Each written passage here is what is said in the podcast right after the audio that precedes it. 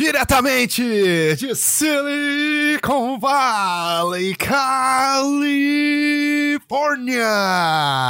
está no ar, ladies and gentlemen, boys and girls, o seu, o meu, o nosso Dodge and Burn Podcast.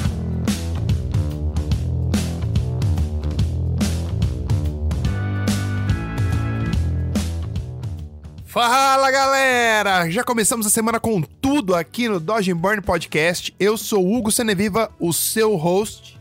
E essa semana eu vou bater um papo com o Fabrício Moraes. Ele é o sócio-diretor da Ginger Peak, junto com o Fabiano Feijó. Os caras têm um estúdio sensacional. E eu fiquei, eu tava super animado para bater esse papo com ele, para conhecer um pouco mais da pessoa e do trabalho também. E foi demais, galera. A gente bateu um papo sobre tudo. O Fabrício contou um pouco da história dele contou um pouco da empresa dele e contou um pouco dos planos futuros dele da empresa. Então, sem mais delongas, espera aí que eu vou falar com o meu DJ, que o maluco aqui é foda. O cara tá sempre dormindo. Ô, maluco! Acorda aí, meu irmão! Solta o som, DJ!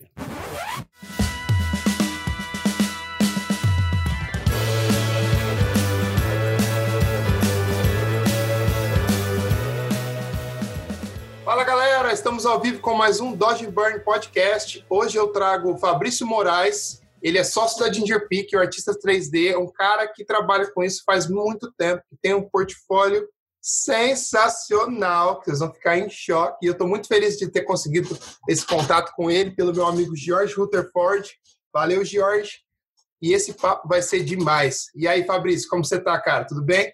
Uva, tudo ótimo, Hugo. Obrigado pelo convite aí mais uma vez. Ótimo estar aqui, tendo a oportunidade aqui de trocar umas ideias contigo e com todo mundo que estiver ouvindo. Que massa. Para mim é ótimo, cara. Quanto mais artista foda eu conseguir trazer, melhor. Então, para mim é sempre um prazer. Bom, Olha. vamos começar do começo. Como que você pode contar um pouquinho da sua história, como surgiu seu amor pela arte e dar mais ou menos uma timeline para a gente de quando você começou a se interessar por isso e até onde você está hoje? Sim, claro. Assim, eu não vou entrar com detalhes assim de datas e tal, porque acho que é uma coisa muito subjetiva para mim, porque desde quando era moleque mesmo, eu já eu nunca fui desenhista assim, desenhava muito assim, mas eu, eu gostava de desenhar. Eu sempre gostei muito de videogame, é, desenho animado, então assim, eu ficava sempre tentando desenhar os personagens. É, eu sempre gostei dessa coisa assim de arte, assim, realmente muito, me interessou muito assim. Nunca fui, é, até então não era estudioso, mas tinha aquele interesse, assim, aquela, aquela coisa assim que me cativava. Uhum. Quando eu estava no, no colégio, assim, o pessoal começou a gostar do, dos meus desenhos porque eu, eu ficava desenhando caricatura dos professores. E era muito disperso, não dava muita atenção nas aulas. Aí eu ficava desenhando caricatura dos professores, aí o pessoal me chamou para fazer desenho para a camisa da, da turma. Então aí eu comecei a me interessar mais, assim, que eu vi que as pessoas iam gostando do que eu estava fazendo. Eu falei, ah, pô, maneiro, né? De repente, até onde que vai nisso, né? É, e eu, eu acho que a parte de 3D, assim, acho que começou um pouco parecido com muitas das pessoas que, que eu converso, assim, começou a, a estudar e trabalhar mais na, na mesma época que eu. Que foi no cinema, vendo Jurassic Park, o primeiro filme, assim, eu fiquei, assim, abismado com aquilo lá. Eu, poxa, achei surreal, impressionante. Gente, como é que eles fazem isso? Eu sei que tem, eu tinha uma noção do que era animatronic, mas, é, poxa, o negócio de ter, pô, dinossauro andando assim, dá para fazer robô com isso? Assim, eu comecei a procurar saber um pouco mais, olha, não, eles fazem 3D e tal, mas como é que funciona isso? E, posteriormente, assim, com, quando eu vi o, o, Toy Story, que aquilo lá, tipo, caraca, isso daí que eu quero fazer, muito maneiro, muito legal. Eu não pensava especificamente, poxa, vou trabalhar com, quero trabalhar com filmes, quero trabalhar com animação, mas 3D é uma coisa que realmente gostava. E até na faculdade, assim, é, eu comecei a, a, a, futucar lá os programas e tal, assim, a gente não tinha, na época, assim, não tinha faculdade de 3D, assim, de computação gráfica. Na época, pelo menos aqui... É, é, Era o que? Artes plásticas, alguma coisa assim? Desenho então, industrial? Não, foi desenho industrial. E foi engraçado isso, porque foi na... Antes de entrar na faculdade, eu tava, eu fazia karatê. O meu professor, ele era da área, é o, é o, é o Renan Moraes. Ele que trabalhou massa. na Globo, ele era da Consequência, na, aí na época ele estava trabalhando na Consequência com os outros dois sócios. Eu nem sabia disso, assim. Aí eu comecei a conversar com ele assim, poxa, não, que eu tô gostando de jogar 3D. Aí ele falou assim, ah, que, que, ele trabalha com 3D. Eu falei, pô, que maneiro tal, mas você faz o quê? Ele falou da empresa dele. Eu falei, cara, mas assim, eu tô para entrar na faculdade. É, tem alguma faculdade disso? Tem alguma coisa que eu possa me especializar com isso? Ele falou, cara, mais próximo que tem é desenho industrial. Eu falei, ah, beleza, vou correr, vou ver aí o que, que tem então, desenho industrial e tal. É, na época, meus pais não gostaram muito, né, porque queria que eu fosse médico ou advogado, alguma coisa assim. Essa parte de 3D, assim, não era... Era uma carreira relativamente nova, assim, não era muita gente. É, ninguém falava. sabia, só conhecia tipo Hans Donner, nem isso antes, nem isso ainda, não, né? Então, o, o, meu pai, eu não esqueço assim, o meu pai. Não, e meus pais, assim, eles sempre é, me apoiaram muito, assim, né? Só que na época, claro, né? Os pais sempre querem o melhor para os filhos, pelo menos é, é, o que tem que ser, né? Exato. Eles eram assim e eles não conheciam nada da área. Aí eu lembro até meu pai falando: Fabrício, olha só, você quer fazer desenho industrial? Você quer fazer esse negócio? Na Globo só tem uma pessoa que faz isso, né? achava que o Hans Donner fazia tudo, né? Mas meu pai achava isso. Mas não, não, é, não, não é bem assim, tal. Tem várias aplicações, tem várias áreas. E quando eu comecei a fazer desenho industrial, apesar de não ter é, disciplinas específicas assim para 3D, só posteriormente até teve assim aula de informática, assim, mas era bem básico. Aprendi um pouquinho de Photoshop ali, mas Illustrator, depois fazer site, assim, mas era muito, muito, assim, essa parte de computação gráfica era muito básica. E na faculdade é, tinha aquela coisa, tinha uma era uma coisa assim também que era até estranha, né? Que eh, as pessoas que até as pessoas que estavam dentro da faculdade também não conheciam 3D direito. Quem conhecia 3D um pouco mais era o pessoal que estava porque era desenho industrial se dividia em, programação visual, que foi o que eu fiz, e projeto de produto. Então, a galera de projeto de produto que usava mais 3D, né, para fazer prototipagem, uhum. fazer design de produto e tal. Tinha até um, um camarada meu, assim, que ele tava, ele era fascinado, assim, em design de carro, então ele queria muito fazer design de carro, então ele começou a trabalhar com o, o, o Rhino na época, assim, que era muito, acho que ainda é, né, bastante usado. Então, aí falavam, pô, mas você quer fazer 3D, mas você está fazendo produto? Eu falei, não, estou fazendo programação visual. Pô, mas 3D é para produto. Eu falei, cara, tem certeza, cara? Porque eu vejo o pessoal fazendo imagem, fazendo. Eu já estava começando a, a, me conscientizar mais do mercado, assim, eu já estava. Eu já tinha visto assim trabalho assim da, da Twister, da, da Fly eu estou vendo trabalho que o pessoal usa 3D para animação, para outras coisas. Não, mas isso daí, né? Não, é, é produto tá ok, né? Eu não vou conversar com a pessoa assim também. não tá. Mas assim, aí eu fui fazendo a faculdade é, e como era muito voltado para design, eu vi, bom, design não é bem o que eu quero fazer, né? Bom, eu estou fazendo aqui, mas não é design que que é muito a minha praia, essa questão de fazer logo, de fazer tipografia, diagramação, assim não, não me não me estava interessando muito, mas eu ficava ali, bom, vou terminar a faculdade, fiquei alimentando a ideia de fazer 3D. Eu comecei a fazer alguns cursos, inclusive eu fiz curso em, no, no Rio de Janeiro, na, na época era a ZMT, aí virou acho que a Azimuth. Posteriormente eu fiz na Cadritec, que foi, foi bem legal até. Na época, assim, é, eu, eu tinha feito um curso na Cadritec, com Luiz Felipe Cavalcante, na época ele trabalhava na Vetor Zero.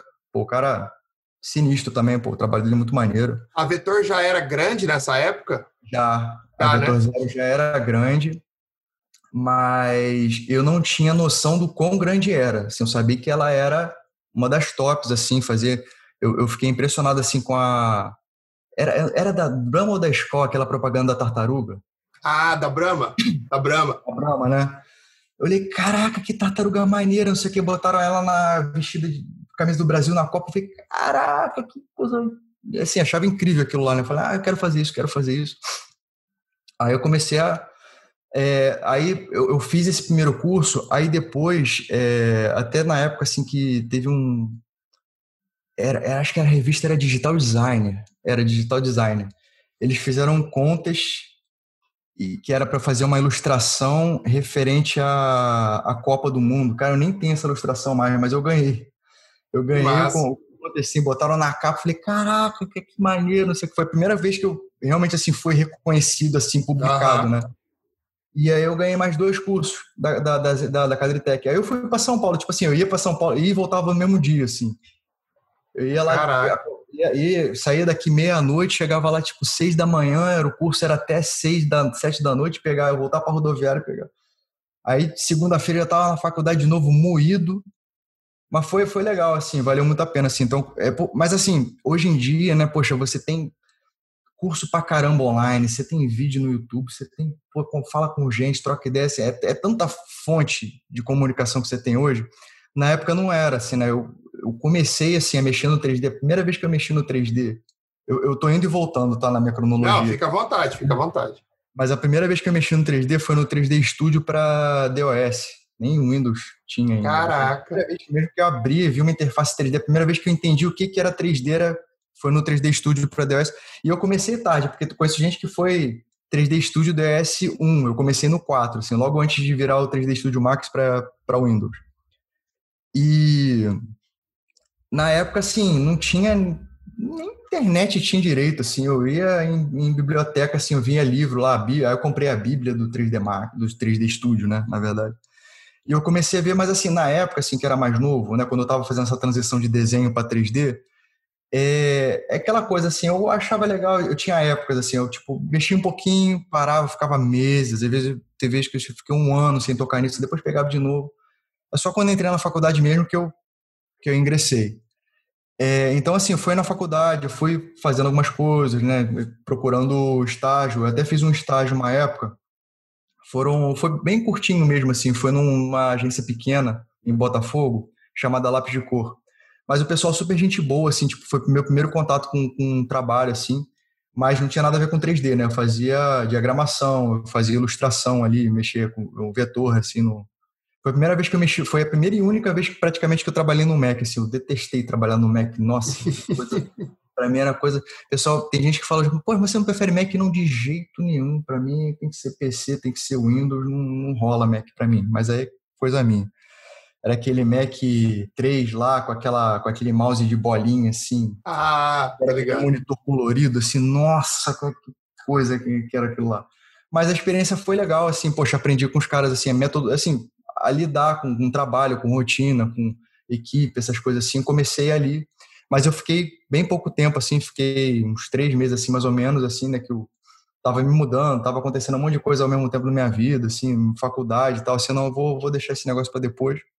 Aí eu deixei para lá, quer saber, depois eu vejo emprego tal, vou ficar aqui estudando, vou ficar é, dedicando à faculdade, fazendo curso, o que tiver que fazer tal. Quando estava acabando a faculdade, assim, no, no, último período, eu pensei, caraca, não, acho que não é uma boa sair da faculdade desempregado, não. Eu vou começar a correr atrás, começar a ver um emprego assim. Aí eu comecei a juntar portfólio, comecei a fazer algumas imagens, assim. Na época, eu estava até fazendo coisa para Animamundi também. Eu tinha feito uma animação toscaça lá, que botei lá no Animamundi, botei no portfólio também. Bom, quais são os estúdios maneiros do Rio, né? Vou, vou, vou tentar, vou, vou, tentar aqui, né? Eu falei, aí eu fui, é, aí eu queria muito assim entrar na Sigus Fly, assim, eu vi o portfólio dos caras, cara, que maneiro, tal, assim. Aí outro que eu, que eu me amarrava muito assim era Twister, né? Marcelo Souza na época tava lá. Aí eu, eu tentei contato Marcelo com. Souza é o que está na Tendril hoje em dia? Isso, exatamente. Ah. É, aí eu falei, aí eu, eu tentei uma, uma entrevista na, na porque assim, normalmente a Sigos, eles, você manda o portfólio para eles, eles juntam, né, catalogam o portfólio e quando eles estão precisando de alguém, eles te chamam. Mas assim, eu eu estava procurando emprego, mas na verdade eu queria um contato, eu queria conhecer as pessoas diretamente.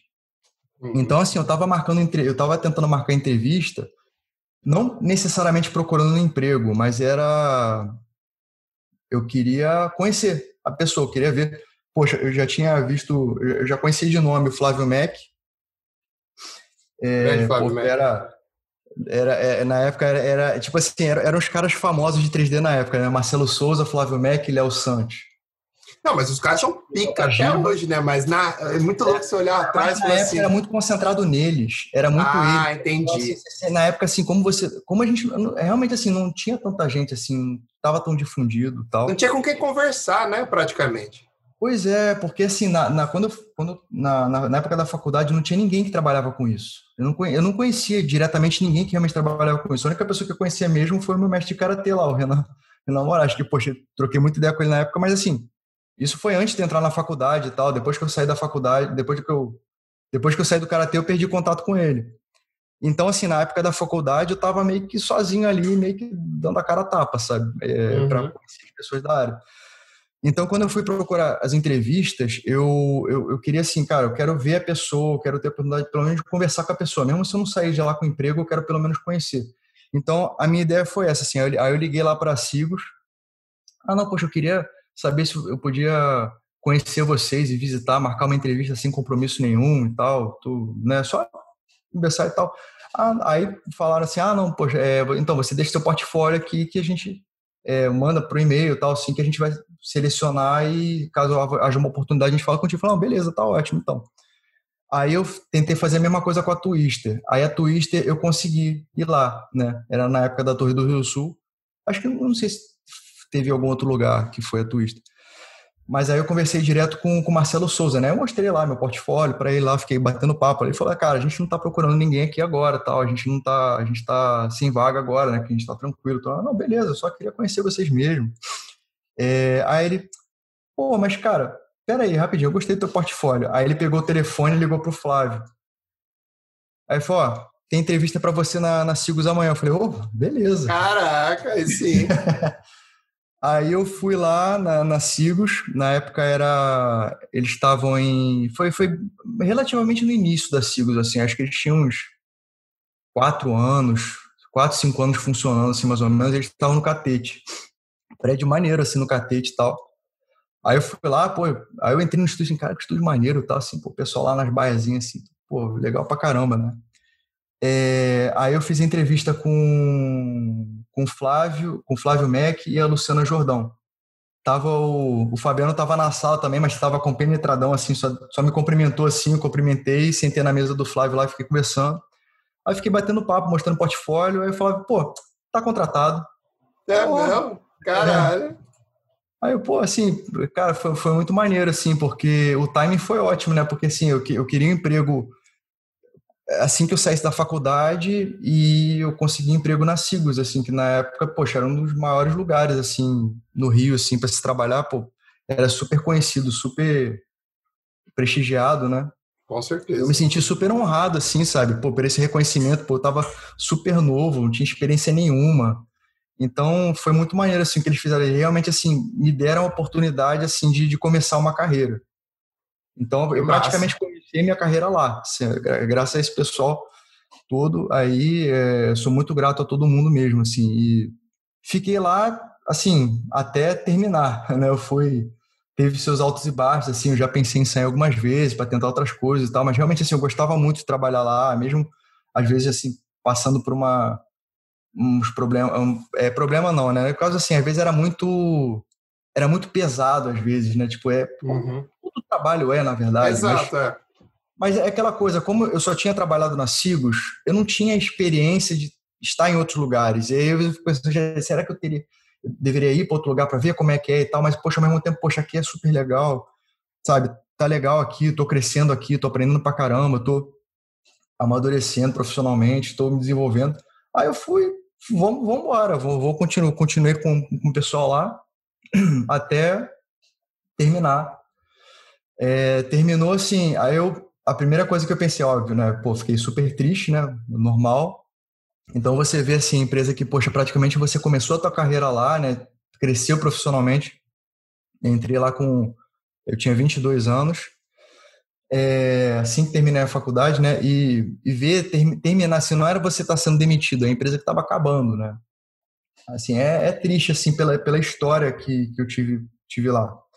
Mas ao mesmo tempo eu pensei assim, poxa, eu não vou ficar, eu vou ficar triste, obviamente, né, pela empresa, pelas pessoas, mas eu não vou ficar mal porque para mim isso vai ser uma oportunidade que, que veio. Né? Olha, eu vou agora é a oportunidade de eu realmente tentar uma coisa nova. Tanto que eu pensei assim, olha, eu até assim, logo, logo assim que terminou a, a Sigos, assim, eu, eu, eu, praticamente assim saí da Sigos e já fui fazer uma entrevista na, na Platinum, assim, que é uma outra empresa que eu apreciava muito, assim, uma empresa que eu é, quando na época que eu estava pesquisando a Platino já existia também, já era super reconhecida, a gente tinha uns trabalhos irados e era uma empresa também que eu, que eu tinha vontade de trabalhar. Eu falei, pô, maneiro, assim, consegui. Eu, eu falei com, com o pessoal lá, eu, eu teve, tive a oportunidade. Eu também tive a oportunidade de. Eu fui é, chamado para a Globo, para o Projac. É claro que é uma coisa que pesa é a distância, né? Tipo, caramba, vou, vou plugar. Na época eu estava na Barra, trabalhando ah, aqui no Niterói, tava, a Sigo estava na Barra. Então, assim, Jacarapaguá era um pouquinho mais longe ainda, né? Aí, pensei, aí ficou aquela coisa, né? Tipo, pô, vou, não vou. E assim, eu, eu tenho minha vida aqui e tal, tenho minha casa, minha esposa e tal. Assim, então, para mim, assim, eu, eu me deslocar para o Rio, várias vezes eu pensei em mudar para o Rio, mas eu acho que ia ser. é acabar sacrificando muito minha esposa e tal. Eu gosto de morar aqui, moro perto da minha família e tal. Então, eu, eu sempre meio que descartei isso, de, de uhum. mudar para o Rio. Então, é uma coisa que acaba pesando, assim, pô, vou, vou, mas eu, quer saber? Vou, vou, vou deixar em banho-maria se essa oportunidade dessas empresas passarem paciência, mas eu vou ficar, vou usar esse tempo para realmente assim ver o que, que, eu, que, que eu vou fazer da vida, né? Então comecei a fazer freela. Na época eu já fazia freela para jogo, né? Uma empresa chamada Liquid Development, que eles são outsourcing, né? Que eles chamam vários artistas do mundo, do mundo que vão fazendo os asses lá para eles. Então assim, eu já, eu já trabalhava algumas vezes com ele, então assim, agora eu vou pegar tudo que tiver pegar com eles, que agora estou desempregado, não sei o que, vamos embora. Assim, aí eu peguei um monte de personagens lá para fazer, fui fazendo. Aí eu realmente assim fiquei fazendo bastante trabalho assim, fiquei é, a Cigos terminou em foi agosto. Aí eu fiquei até outubro só fazendo freela direto, vendo assim, o que, que eu vou fazer e tal, assim, mas deixando rolar também. Aí o Fabiano me ligou é o Fabiano Feijó, né? É, ele me ligou assim, ah, Fabrício, pô, vamos conversar? Eu falei, vamos, pô, você tá ocupado, você tá trabalhando no lugar? Eu falei, não, tô não. Ah, então vamos conversar, tá? A gente marcou lá no Rio Sul mesmo, tal, a gente conversando tal. Falei, ah, Fabrício. Aí ele falou, cara, Fabrício, então, tô querendo começar uma empresa nova, uma empresa menor, né? Eu não, eu não queria que fosse uma coisa grande como a Sigos e tal. Realmente, assim, vou começar pequeno, uma coisa que é mais controlada, assim, uma coisa que é, é menos pesada e tal. Eu queria saber se você queria ser meu sócio. Pô, não é uma. Acho que não é uma coisa difícil de, é. de né? eu ia falar, é decisão. Caraca, o cara, o cara, pô, o cara foi um dos meus chefes durante 10 anos, agora você tá me chamando para ser seu. Beleza. Então, assim, a experiência. Aí eu comecei a ter. A gente começou a Ginger Peak, né? A gente chama, é, o Fabiano já tinha chamado outras pessoas também, né? A, a Verônica e a Ana, que também trabalhavam na Sigos. Ele já tinha é, posto junto lá já, né, para trabalhar conosco. Então a gente começou pequeno assim mesmo, né? É, aí logo de cara também assim a, a pessoa que ajudou muito também, né, minha esposa Juliana, que ela entrou também junto para participar da parte financeira. Ah, que massa, assim, aí já. É, é, porque assim, eu fiquei, eu fiquei pensando, cara, assim, essa parte financeira é realmente assim, uma coisa que demanda muito tempo, né? Coisa contador, você organizar tudo, planilha, cacete a quatro, esse monte de coisa demanda muito tempo, assim, eu, eu, eu acabo sendo mais produtivo. E assim, eu falei, cara, vamos, vamos botar a Juliana, que na época ela também não estava trabalhando, falei, ah, vamos botar a Juliana junto também, ela não tinha experiência na época com isso, mas, cara, é uma coisa que ela aprende, é uma pessoa super autodidata, assim, aprende rápido. E, poxa, acho que pô, tá, tá mexendo com o dinheiro da empresa, né? Poxa, eu não vou confiar isso em qualquer pessoa, sabe? Exato. Então, pra, então, é assim, ela foi uma escolha óbvia também pra gente, que ajudou muito e posteriormente a gente foi chamando mais gente também, né? É, depois a gente começou, a gente sempre fica assim fazendo frila, né? A gente tenta, sempre tenta se manter pequeno, né? Dentro do controle. E vão, vão precisando de mais gente, chama frila, frila, frila. Na época quem fazia muito frila com a gente de 3D é o Guilherme Formente, que posteriormente ele também entrou na equipe. É, o Gustavo Schiner também, ele fazia frila para a gente direto também, que agora há pouco tempo também entrou na equipe. É, o, o, Zé Feijó, né, também, o irmão do Flávio Mac, né, que ele ficou também fazendo fila para a gente direto, entrou também. Então a gente foi incorporando isso, na, a gente acaba trabalhando com pessoas que a gente já, tá, já conhecia, já estava acostumado a trabalhar, então isso ficou muito Exato. mais fácil também. Foi muito mais fácil para a gente. E a gente está assim até hoje. Estamos com a gente Pique aqui, firmes, aguentando aqui essa, essa época estranha que está todo mundo passando. E continuo também com os meus contatos lá, de, de vez em quando eu pinto um trabalho de jogo para fazer também, a gente faz. É, e acho que é meio que isso. A minha história, basicamente, assim, da minha carreira, se resume. Irado. Se resume isso aí. Irado. Mas se for ver, né, cara, que loucura. O cara me vai, arruma o primeiro emprego na SIGA. Os caras ficam 10 anos na SIGA, aí o cara vai sair, o cara olha e fala, ah, talvez eu vou pra Globo ou vou para o time, não sei. Aí, nossa, que história animal. Mas o lance que você falou, uhum. uma coisa que me chamou a atenção é o lance de você montar um estúdio e ter uma base pequena. Porque hoje em dia é muito difícil, né, cara, você manter uma estrutura. Você imagina quantas pessoas tinha na Sigos antigamente? Tinha o quê? Umas 40, 50 pessoas? É, quando a Sigos terminou, tinha aproximadamente, aproximadamente 40, 50 pessoas. E era, era, era realmente assim, era muito. Porque o que, que acontece, né? Você tem muita gente, né? É claro, o profissional ele é ele é um bem da empresa, né? É o bem mais importante da empresa. Ele que vai produzir, ele que vai fazer. Então, assim, é um bem valiosíssimo. Só que para você manter esse bem, você tem que receber dinheiro. Você tem para você receber dinheiro, você tem que fazer trabalho. E às vezes assim, tem muitos trabalhos que às vezes não pagam tanto. Então você tem que fazer um montante muito Exato. grande para poder realmente manter esse pessoal, porque aí o que acontece? Você tem muita gente e você acaba não podendo pagar muito para a pessoa, acaba ficando com um salário pequeno, a pessoa fica né, aquela coisa, tipo, ah, salário mais ou menos, não sei o quê. É uma equipe muito grande, assim, e acho que quando você tem uma coisa menor, é claro, né? A gente tem uma equipe muito menor, a gente vai, vai, vai pegar muito menos trabalho, a gente não daria conta do volume de trabalho que tinha na Sigos. Mas tem muitos trabalhos, assim, que, que bancam, sabe? Então, acaba sendo muito mais controlável, assim. Total. É claro que é, é, eu acho que também é, muito, é uma questão de cada um, sabe? Tem gente assim que pensa em coisas muito maiores e tal, que Aham, quer é. uma estrutura maior e tal, mas no meu caso, assim, como eu também não tinha experiência, né? nunca tinha sido, nunca tinha tido empresa, nunca tinha lidado com isso, assim. Eu era freelancer esporádico, né? Eu fazia freelancer nas minhas horas vagas.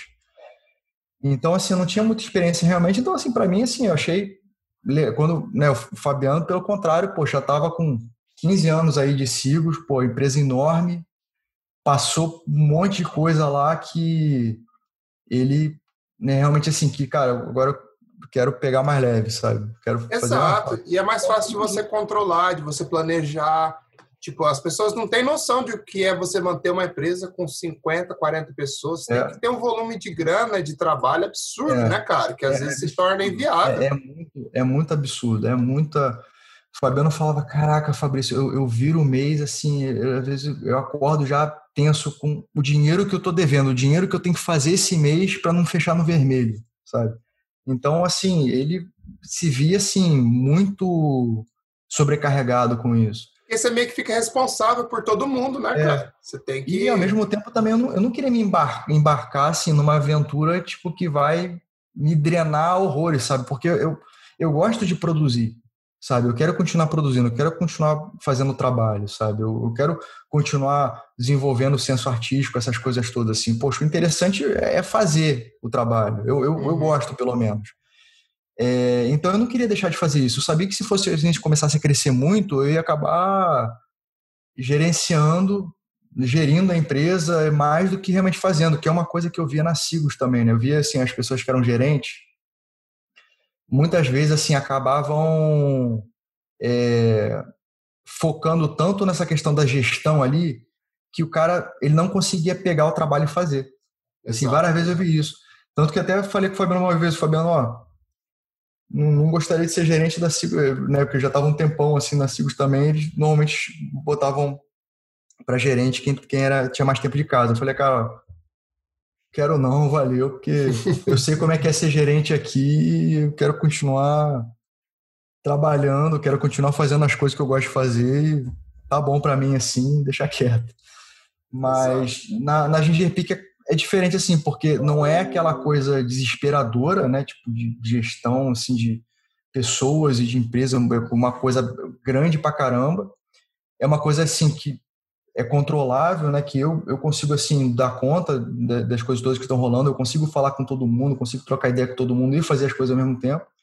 E no final do dia a gente paga as contas. Então assim, e gente se diverte, né? E se diverte é, produzindo é, uma coisa que você fica orgulhoso. Sim, sim. Ao invés é, de estar tá só... sempre é divertido, mas né, sempre tem seus percalços assim, mas é normal, faz parte, faz parte também do aprendizado também, da, da, da vivência e tudo. Tem um amigo bem... meu que fala que se fosse bom o tempo inteiro, não chamava trabalho, chamava bar, praia, tinha outro nome. É, exatamente. exatamente.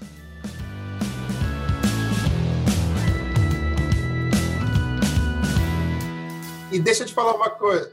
eu imagino que você é bem ocupado com o lance de gerenciar a equipe, ser dono do, do, do estúdio e ainda produzir suas coisas. Você arruma, como que você arruma tempo para estudar? Você ainda é o cara que tenta manter uma, um ritmo de estudo grande, assim, uma, uma constância? Como que você lida com isso hoje em dia? É, então, isso varia muito, né? Porque é, nos últimos dois anos, realmente assim, a gente ficou bem ocupado aqui. Então, eu não conseguia estudar, eu não estava conseguindo fazer uma coisa fundamental que era networking, né? Eu não estava é, publicando coisa na internet mais quase, assim, estava muito difícil de ver isso. A gente até a gente é, chamou mais gente até para poder ajudar a gente nessa parte também de mídia social, tudo mais assim. É, a Ana me ajuda, a, a Mayara, que é a minha cunhada também, que ela me ajuda nessa área também, que ela tem mais experiência nisso do que eu, então ela também me ajuda bastante, troca bastante ideia. O próprio Jorge também tem trocado bastante ideia com a gente, que ele é bem ativo nessa parte de rede social. E, assim, é, a gente, de, um, de uns tempos para cá, a gente tem dado mais atenção a isso, mas nos últimos dois anos eu não, não dei atenção praticamente nenhuma, assim, e às vezes eu fico pensando, cara, as pessoas devem estar achando que esse Ginger Peak tá, tá acabando, né? Eu não posto mais nada, aí é, tava até um, é, um, um pouco mais de um ano, assim, mais ou menos, assim, eu tava conversando com com o Paulo Botelho, da, da Icone, né? Paulo Botelho. E falando exatamente isso, né? Porque ele tem uma galera que faz isso para ele lá, né? Eu falei, não, cara, você tem que fazer. Eu falei, não, cara, eu sei, cara, mas não tem tempo nem para ver gente para fazer isso para mim, sabe?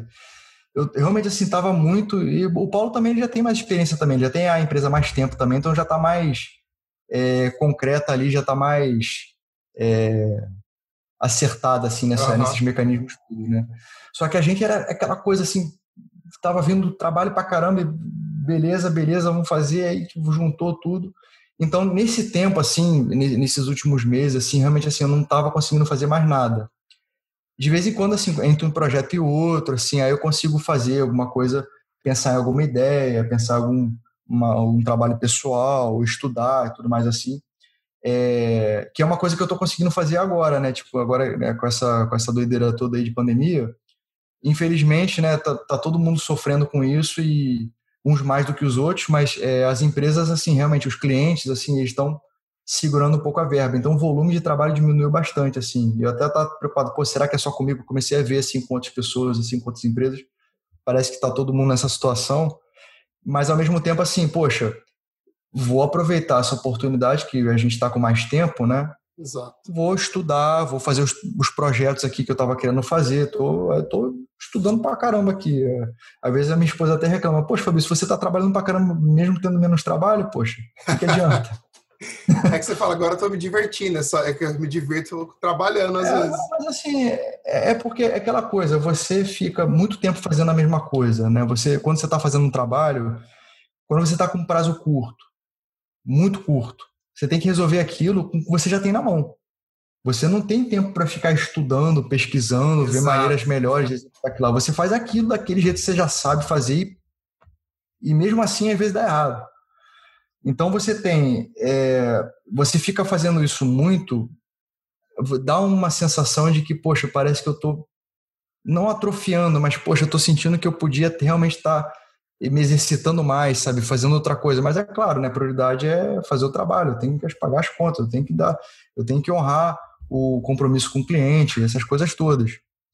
É, mas assim, realmente, né, aí acabou que essa parte do estudo, assim, do aprimoramento ficou meio que em, acaba ficando meio que em segundo plano, né? Mas, mas sempre que dá, é, tem épocas também, né? É, eu ia né? falar, isso são fases, né, cara? Porque às vezes tem você tá numa época, você tem que trabalhar mesmo, porque tem que fazer a empresa é. virar é, e é, claro, porque tem época também assim que eu tô mais tranquilo também, mas eu também não tô afim de ficar no computador fazendo mais nada. Então saio daqui do computador, vou ver TV, vou jogar videogame, sei lá, qualquer outra coisa.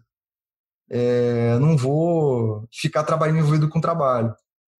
Mas a gente acaba, assim, tem época que acaba me empolgando mais também, né? tô agora estudando mais de novo, tô dando uma olhada, fazendo trabalho pessoal, fazendo outras coisas, atualizando portfólio, no Behance, coisa que eu não publiquei, coisa que eu terminei no início do ano que eu não publiquei até agora. A gente está fazendo agora isso. Então, acaba aproveitando esse tempo para se atualizar, né, de certa forma. Total, total. E você, fa... você é um cara que faz tudo no 3D, né? Você modela, texturiza e anima, ou tô viajando? Eu animo também, é, porque assim, aquela coisa, quando, quando entrei na Sigos, é, não era uma equipe grande de 3D, eram cinco pessoas. Então, assim, a, Sigos fazia tudo. Fazia animação, uhum. fazia pós, fazia efeito, fazia um monte de coisa. Eu tive que aprender. Né? assim, a gente nessa área não tem como, pelo menos aqui, né, no mercado, assim, do Rio, assim, normalmente, assim, a, a gente acaba tendo que ser generalista, né? Se a gente fica numa coisa só, não tem como dar conta. É, então, assim, eu acabo fazendo, eu fazia, eu fazia um pouco de tudo lá na Sigos. Eu, eu gostava muito, eu, o que eu mais gostava de fazer era modelar personagem. Ah. Então, assim, eu sempre modelava personagem, eu queria modelar personagem e tal, assim, aí o, de, depois de um tempo eu ganhei a, a confiança do, do, do, pessoal lá que administrava os trabalhos lá na Sigos e eles sempre acabavam passando personagem para mim. É, sempre não, a maioria das vezes, né? Claro que não era só eu que fazia, né? Outras pessoas faziam também, mas sempre quando tinha personagem passavam pelo menos um para mim, né? Eu falei, pô, me amarrava, né? Eu adorava. Só que assim, você terminar de fazer o personagem, o trabalho tinha que continuar. Então você tinha que modelar cenário, tinha que fazer textura, tinha que fazer luz, tinha que fazer rigging, tinha que animar, tinha que renderizar, tinha que fazer pós tinha que dar saída no filme. Então, assim, eu participava de todas as etapas. Isso é muito bom, assim, eu, é, é claro, assim, porque existem linhas de pensamento diferentes, né? Dependendo do mercado que você quer, do mercado que você foca, não é bom realmente você é, tentar fazer tudo, né? Uhum. Se você, por exemplo, quer trabalhar no, se você quer, quer entrar numa empresa de jogos, né? Eu, eu, fico vendo essa entrevista da galera falando a respeito é totalmente o oposto, né, cara? Se você quer fazer, você quer trabalhar com jogo, quer trabalhar com personagem de jogo, você faça personagem de jogo. Teu portfólio tem que ter os personagens mais maravilhosos que você puder fazer, mas tenha só personagem. Não vai botar render, não vai botar vídeo, essas coisas assim. Só que no meu caso, né, eu eu, eu, eu pelo meu dia a dia na, na assim, acabei me, meio que fazendo tudo, assim. Eu não vou dizer que me especializei porque tinha coisas que eu sabia fazer melhor do que outras, né? Tinha coisas que eu tinha mais segurança para fazer do que outras, mas eu conseguia entregar, é, conseguia dar conta assim de todas as etapas ali.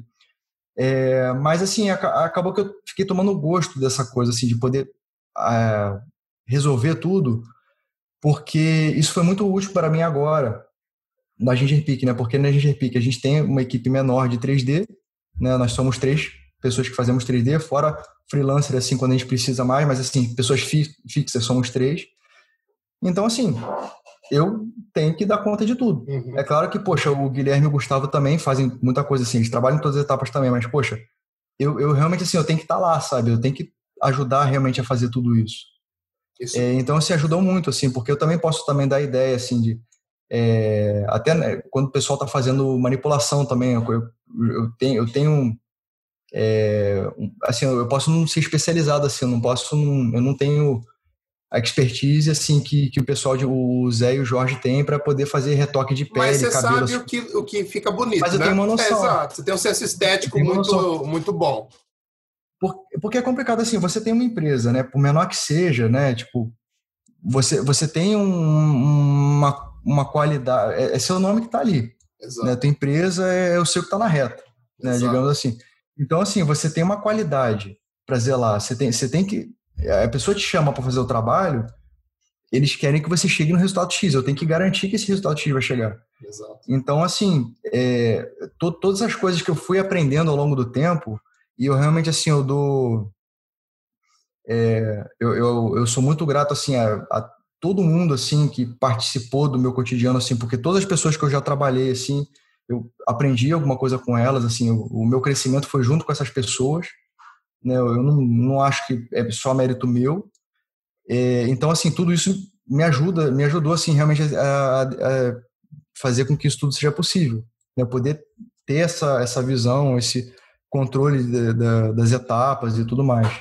E às vezes até para saber o que pedir, sabe? Para você não chegar, para você conversar com um cara que faz uma, uma uma etapa do trabalho que é diferente da sua, mas você conseguir conversar, conseguir pedir as coisas, eu acho muito importante. Tipo, eu não, eu trabalho só com, com manipulação, mas tipo, eu tento estudar um pouco de tudo para eu até saber conversar, sabe? Algum dia, se eu tiver a oportunidade de trabalhar com aquilo, ou de eu fizer uma collab com alguém, sabe? Eu acho que é muito legal você, Lógico que você tem que ficar bom em uma coisa, isso é fato.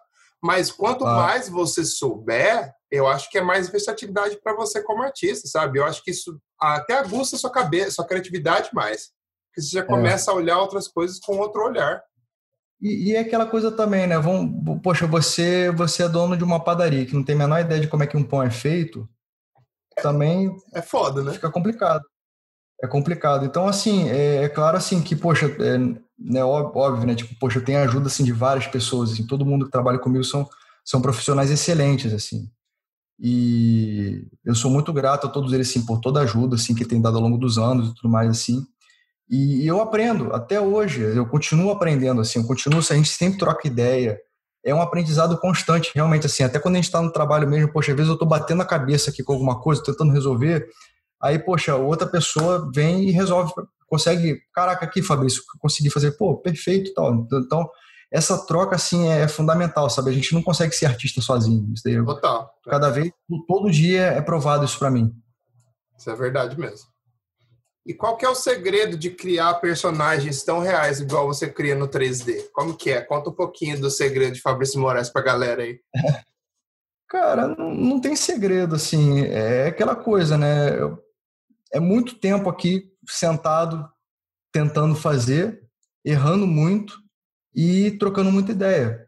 Né? Eu, eu, eu direto assim, eu sempre troco ideia com, com os meus amigos assim que também são ótimos artistas. Eu, é, poxa, é, troco ideia com a minha esposa também que ela tem um, uma visão absurda assim de desenho. Ela adora desenho japonês, então dá uma Legal. outra perspectiva para ela, sabe? Que complementa também.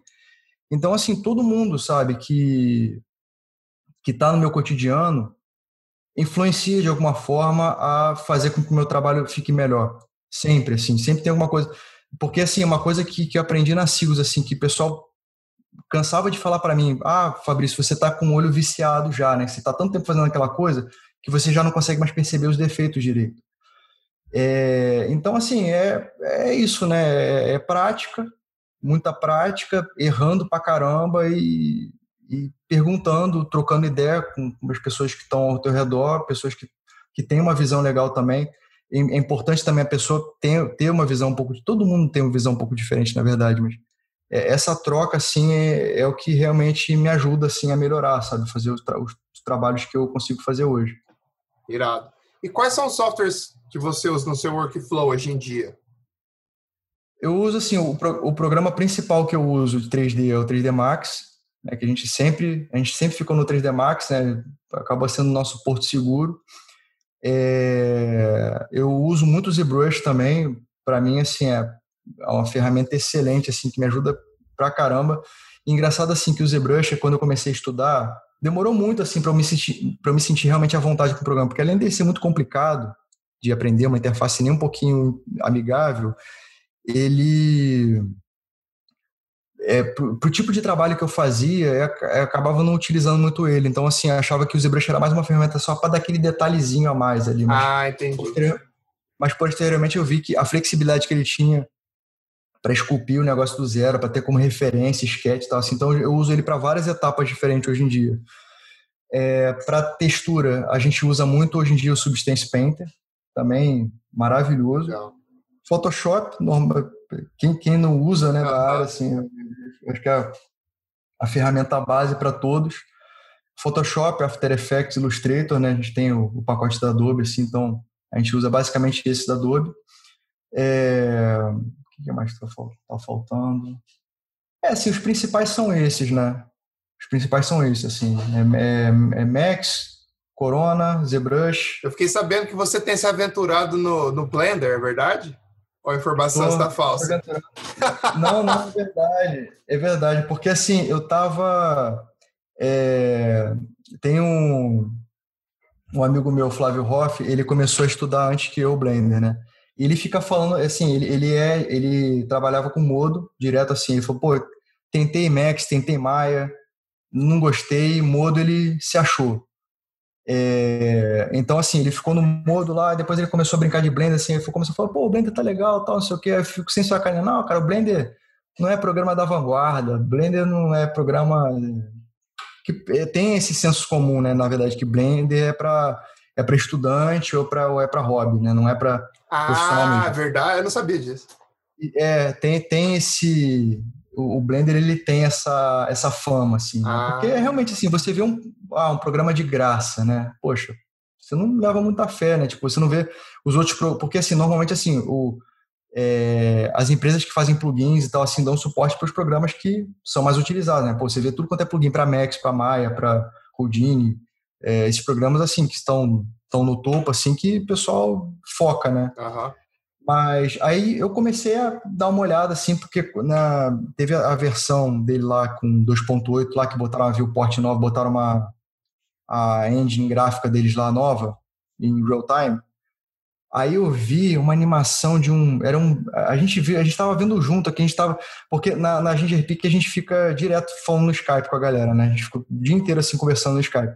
A gente estava vendo aí sair um trailer assim do, do, do, Blender novo, assim, com. Era um bichinho na árvore, um monstrinho assim. Eu falei, caraca, isso daqui é o porte dele. Aí eu comecei a dar uma olhada, ver como é que é, mas era estranho, assim, diferente, assim né, vou, vou tentar aqui, mas eu não sei. Vou de vez em quando, quando aquela coisa, quando der tempo, vou dar uma -huh, olhada. -huh. É isso desde o ano passado. Quando der tempo, vou dar uma olhada. Quando der tempo, aí eu começava a aprender um pouquinho mais, ver um pouquinho mais, tal. Não, e nós aqui ele faz isso aqui é interessante. E isso aqui. Aí começa a descobrir que você tem, tem umas coisinhas assim que realmente são boas. Porque eu estava estudando no Maia antes, né? Eu, eu tô, a gente, eu faço a gente faz quando, a gente faz trabalho para jogo assim volta e meia a gente tem que usar Maia também mas o a gente faz o eu estava estudando Maia na época assim eu estava estudando modelagem assim comecei a mexer no VW assim que achei muito bom a parte de retopologia assim no Maia também achei muito boa eu estava estudando Maia? E tinham coisas no Maia que eu estava achando o Maia tinha há um tempo há uns anos atrás a forma de que era péssimo para modelar o Max era muito melhor para modelar ah. É, só que assim, o Maia, eu comecei a ver umas ferramentas muito interessantes, assim, muito legais. Eu começo a pensar assim, hum, pô, isso aqui seria legal se estivesse no Max, isso aqui é bom, isso aqui é útil. Aí quando eu comecei a estudar o Blender mais a fundo, eu vi, caraca, ele tem ferramenta boa que nem no Max e tem ferramenta boa que nem no Maia. Parece que eles pegaram o melhor de cada um e botaram num programa só, que é ainda por cima de graça. Então eu comecei a ficar mais interessado, poxa, tô achando bacana e tal. Não vou dizer, assim, eu não tô usando ele mesmo para trabalho ainda, mas assim, tem algumas coisas assim internas que a gente está fazendo, assim, trabalho, imagem interna, assim, de estudo, assim, que eu já estou usando ele que tá bem interessante, assim, tô achando, ele me surpreendeu, na verdade, né, ele... Você acha que foi pelo fato de, porque eu, eu, tipo, eu não trabalho com 3D nem nada, mas eu sinto que pelo menos nas redes sociais tem crescido a galera de 3D tem falado mais de Blender, e Sim. eu acho que a galera não sei se foi porque eles soltaram um update que foi muito bom, ou se a galera está contribuindo bastante para fazer dele um programa mais foda, sabe? Qual é a sua percepção é, eu, disso? Você que está mais na comunidade, troca ideia com essa galera. Então, na verdade, assim, eu estou procurando saber sobre isso agora, porque como eu estou me interessando mais no programa, é, eu comecei a procurar mais saber sobre ele, sobre a história dele. Tem um criador dele lá, tem até uma entrevista dele lá que eu, que eu não consegui assistir a entrevista toda ainda. Mas ele contando a história de como é que foi o Blender, né? Poxa, o Blender, assim, eu nem sabia, tem mais de 20 anos esse programa. Caraca! Só mais de 20 anos. Ele é antigo pra caramba. E assim, tem muita gente que já usava, inclusive para trabalho e tal. Mas assim, é claro, né? Se você for comparar com as pessoas, usuários de Maya e Max, é muito menor.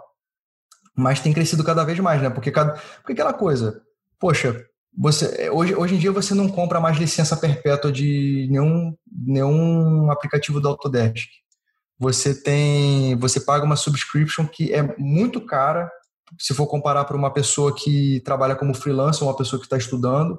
O Maia até pouco tempo é, tinha tinha licença para estudante que era gratuita, tiraram, simplesmente não tem mais. Pessoal, assim, a Autodesk ela tá tomando umas atitudes assim a respeito de, de licenças dela que está sendo bem populares assim. Meio capitalista Eu, demais, né? Meio capitalista demais e isso está isso já fez com que algumas pessoas já movessem para o Blender por causa, por causa disso. Eu já ouvi dizer assim, tipo, muitas pessoas que usavam Modo, muitas pessoas que usavam Max já moveram. Tem estúdio, parece que já migrou para o Blender também. É, então, eu acho que, que, é uma junção de várias coisas, né? Tipo, é a, como que os outros programas lidam com o profissional, com as pessoas que, que compram as licenças, tipo, como está sendo feito isso, a parte econômica, acaba pesando mais, pô, ainda mais no Brasil, né? Com o dólar explodindo do jeito que está, fica cada vez mais difícil de você manter, a estrutura fica mais cara você mantendo o software. Aí acaba as pessoas, assim, pô, especialmente aqui no Brasil, o que, que vai pensar? Poxa, tem esse programa aqui que faz a mesma coisa que um programa que, que custa tanto faz, só que de graça, óbvio que vai migrar. E aí tem, tem nesse, nesse ponto também, né? Realmente, assim, a, toda a comunidade que apoia está crescendo. É, o fato do programa ser open source, tem várias pessoas que desenvolvem ferramentas muito úteis para ele também. Que isso é, uma, isso é uma vantagem que o Maya acaba tendo também em cima do Max, né? Que o Maya, o Maya ele é muito mais fácil de programar, muito mais fácil de construir ferramenta, ah. de você construir uma, uma pipeline bem bem, bem feita, assim, tipo, pra, porque para filme isso é fundamental. Né? Você tem uma pipeline lá com um monte de ferramenta lá é, própria do estúdio, só que muitas delas baseadas em Maya e tal, assim, então isso acaba dando uma segurança maior. Aí você vê isso num programa que é open source, ele inteiro é open source, você pode fazer ferramenta, o pessoal vai construindo coisas novas ali, que vai é, ajudando cada vez mais a vida de todo mundo. É, aí teve essa atualização do Blender, que parece que ele ficou uma interface mais amigável também. E realmente, assim, eu, eu fico até falando com os amigos meus, assim, eu tô, eu tô estudando, assim, eu tô bem cru ainda no Blender, né? Eu tô brincando ainda de Blender. Mas, assim, eu, eu tava até pouco tempo estudando Maya e comparando com Blender, eu até falo assim, cara, Blender para mim é uma das ferramentas mais fáceis que eu já aprendi, assim. Cara. Ele é muito fácil de aprender, é muito ridículo, assim, de aprender. Hum. E você encontra tudo quanto é material no YouTube, assim. Tudo que eu aprendi no Blender eu vi no YouTube. Então, além de você ter muito acesso à informação, é um programa fácil e acessível. Aí nisso acabou me interessando mais e vamos ver até onde vai isso, né? Por enquanto, assim, eu estou no Max ainda, estou usando aqui o Max aqui, tranquilo, né, para trabalhar mesmo, mas no, na, na, minha folguinha ali eu fico brincando de Blender lá, aprendendo coisa nova e fazendo bonequinho. Não, mas é legal ouvir isso de você, porque eu também eu tive essa percepção do Blender, tipo, eu não entendo nada de 3D, de trabalhar com 3D, mas eu tenho sentido que a galera tá puxando, porque também ninguém quer pagar preços exorbitantes em licença, né, cara? Porque é. também, para quem é freelance, não compensa, porque o cara não vai ter um volume é. que vai justificar isso. É, aquela pessoa que trabalha sozinha, você usa a ferramenta que você quiser. Tipo, você podendo pagar a ferramenta, você tendo acesso a ela, você usa o que bem entender. Você não precisa de uma equipe. Se você não precisa de uma equipe, né? Você está sozinho mesmo, você é o freelance autônomo. Se você não trabalha, com, não interage com mais ninguém, você não tem que continuar o trabalho de mais ninguém, usa a ferramenta que você achar melhor e faz. Porque eu estava vendo muito assim, realmente assim, eu olhando, por exemplo, assim, comparando assim modelagem, que, que eu acho que o, o que eu sei até agora melhor assim, é, porque o Max assim é o programa realmente que eu, que eu uso mais, que eu conheço melhor. É, mas assim, se eu for comparar com Maya e com Blender, que são as ferramentas 3D que eu estou aprendendo recentemente, é, é claro, né, eu acabo focando em modelagem, que eu gosto de fazer, eu foco na modelagem. E aí você pensa o seguinte, poxa, desses daí, da modelagem, o que, que acaba sendo mais fácil de, de aprender? Para mim está sendo o Blender. O Maya, sim, ele é muito bom também, mas aí eu fico comparando também com o Max, obviamente. Eu fico pensando assim, gente, olha só, tem vantagens de um para o outro, algumas vantagens, algumas sutilezas. O Max faz melhor, outras coisas o Maya pode fazer melhor, é, o Blender faz melhor algumas outras coisas, mas, cara, no, acho que no final, independente da pipeline que você usa, assim, no final o resultado acaba não fazendo muita diferença não. Exato. Acho que a ferramenta assim é o que viabiliza o trabalho assim, mas quem faz o trabalho é você. Exato, exato. E você é um cara que está nessa profissão faz muito tempo. Como que foi ver essa evolução do mercado, principalmente do, do 3D, da época que você tinha que meio que garimpar conhecimento até o momento de hoje que tipo você tem milhares de cursos, como que foi acompanhar essa evolução e fazer parte disso? Tipo, como que você, como você vê isso? Olha, eu olha, para ser bem sincero, eu não, eu não, eu, não, fico refletindo muito sobre isso não. É, o que eu vejo assim, o que para mim é vantajoso é que hoje em dia realmente assim é muito mais fácil de você de você aprender, de você evoluir. Né? Tanto você já sendo já um profissional mais experiente, como você sendo um profissional mais novo, é muito mais fácil você realmente aprender. Hoje em dia eu vejo assim, uns caras assim, dá até raiva, assim, eu vejo pessoas, umas pessoas assim, portfólio, umas pessoas assim, uns modelos absurdos, assim, uns renders maravilhosos. Ah, o cara trabalha nisso há dois, três anos. Eu pô, tá sacanagem, né, cara? Tô quantos anos eu tô aqui, não, quanto tempo demorei pra fazer um negócio nem perto desse negócio aqui. Mas, assim, é, ao mesmo tempo, você consegue ver muito mais caminhos. E outra coisa, não é só é, o mercado que desenvolve, mas também os próprios softwares de, se desenvolvem também. Né? Cada hora assim, aparece uma ferramenta nova.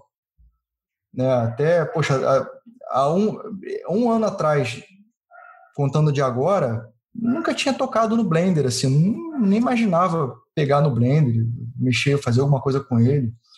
Maia mexia muito pouco, assim, estudar e tal, assim. Depois eu fiz algumas coisas assim com ele mais mais para frente, mas é, essa parte assim, tipo da do, é, do, do networking, né, da plataforma assim da internet, assim, uhum. do quanto comunidade. Poxa, hoje em dia você tem o ArtStation, tem, poxa, Pinterest, tem quanto, quanto a plataforma assim, isso ajuda tanto. Realmente assim, acaba sendo muito mais fácil. É, às vezes eu fico pensando, pô, o quão, o quão perigoso que pode ser isso, né? Porque esses dias eu estava conversando a respeito de inteligência artificial, né? Que até o Fabiano tá falando, né? Pô, tem uns caras que estão desenvolvendo ferramenta que, tipo assim, é o diretor de arte chegar assim, olha só, eu quero uma garrafa suada num pôr do sol. Aí a parada vai gerar a imagem para você. Caraca. Se um dia isso... É, eu, eu não sei se um dia se isso chegaria, como é que chegaria e tal, mas é aquela coisa, né? Sempre tem, tem os dois lados, né? O negócio vai se desenvolvendo, é bom para a gente também que está aprendendo, faz o trabalho mais rápido, mas ao mesmo tempo pode ser um momento que a gente pode ficar obsoleto também, né? Não sei. Eu tenho conversado isso com alguns amigos, a gente sempre bate na tecla da que a criatividade vai ser o diferencial. E, e aí eu ainda acho um pouco do craft também, que é o cuidado, de sua atenção ao detalhe, tudo. Eu acho que essas ferramentas vão vir para deixar, para a gente que já é artista faz tempo, vai deixar a sua vida muito mais fácil. Só Sim. que você ainda vai adicionar o seu olhar para aquilo, você ainda vai adicionar a sua, sua criatividade para aquilo. Então, eu, isso, eu acho que vai, tipo, muita gente vai perder emprego, mas eu acho que quem se dedicar e quem já, já faz esse trabalho de dedicação e se doar ao trabalho há muito mais tempo, vai sobreviver, tipo, não sei. Ó, eu, eu, quero, eu quero muito que você esteja certo, tá? Eu tô assim. Porque é complicado, cara. Assim, ainda mais assim, é... eu vejo muito assim, até na indústria de, de jogos também, que o pessoal cada vez mais busca ferramenta para fazer aquele asset mais rápido. Né? Hoje em dia, assim. E mais leve, porque... né? Em jogos, conta muito ser mais leve também. Eu tô viajando. É, mas não, não é só questão de ser leve, não. É questão de quanto tempo leva para fazer aquele, aquele modelo, aquele uhum. personagem. Mas o mas que, que acontece? Né? Tem, tem muitas ferramentas assim que viabilizam você fazer mais coisas mais rápido. Só que aí é aquela coisa também, ao mesmo tempo, ah, você pode fazer mais rápido, então faz mais. Exato. Sabe? Então sempre fica aquela balança, assim, tipo, do que, que você pode fazer, do quanto tempo você pode fazer, e quanto, e quanto que a tecnologia ajuda você a fazer aquilo. Então, assim, é, é, realmente assim é muito rápido mesmo como está indo as coisas agora assim é, é, muito é muito é muita ferramenta nova é muita coisa nova tava esses dias vendo também pessoal é, parece teve teve um anúncio da nova daquela nova engine da Unreal Engine ah eu vi isso aí cara aquilo lá olha eu fiquei olhando para mim assim cara tipo eu, eu não vi nem eu não fiquei nem me imaginando assim jogos com aquele gráfico para mim eu fiquei pensando cara será que eu vou poder trabalhar com tudo em real time tudo pô vou poder fazer. Porque, assim, hoje em dia, essa, eu, eu gosto muito de fazer iluminação. Fazer iluminação de cena, look dev, essas coisas assim, acho muito legal. Mas é muito maçante. Você tem que você, esperar muito, né? É, é assim, você, tudo bem, quando você está desenvolvendo, você tem como você otimizar, você faz um render menor, você faz um.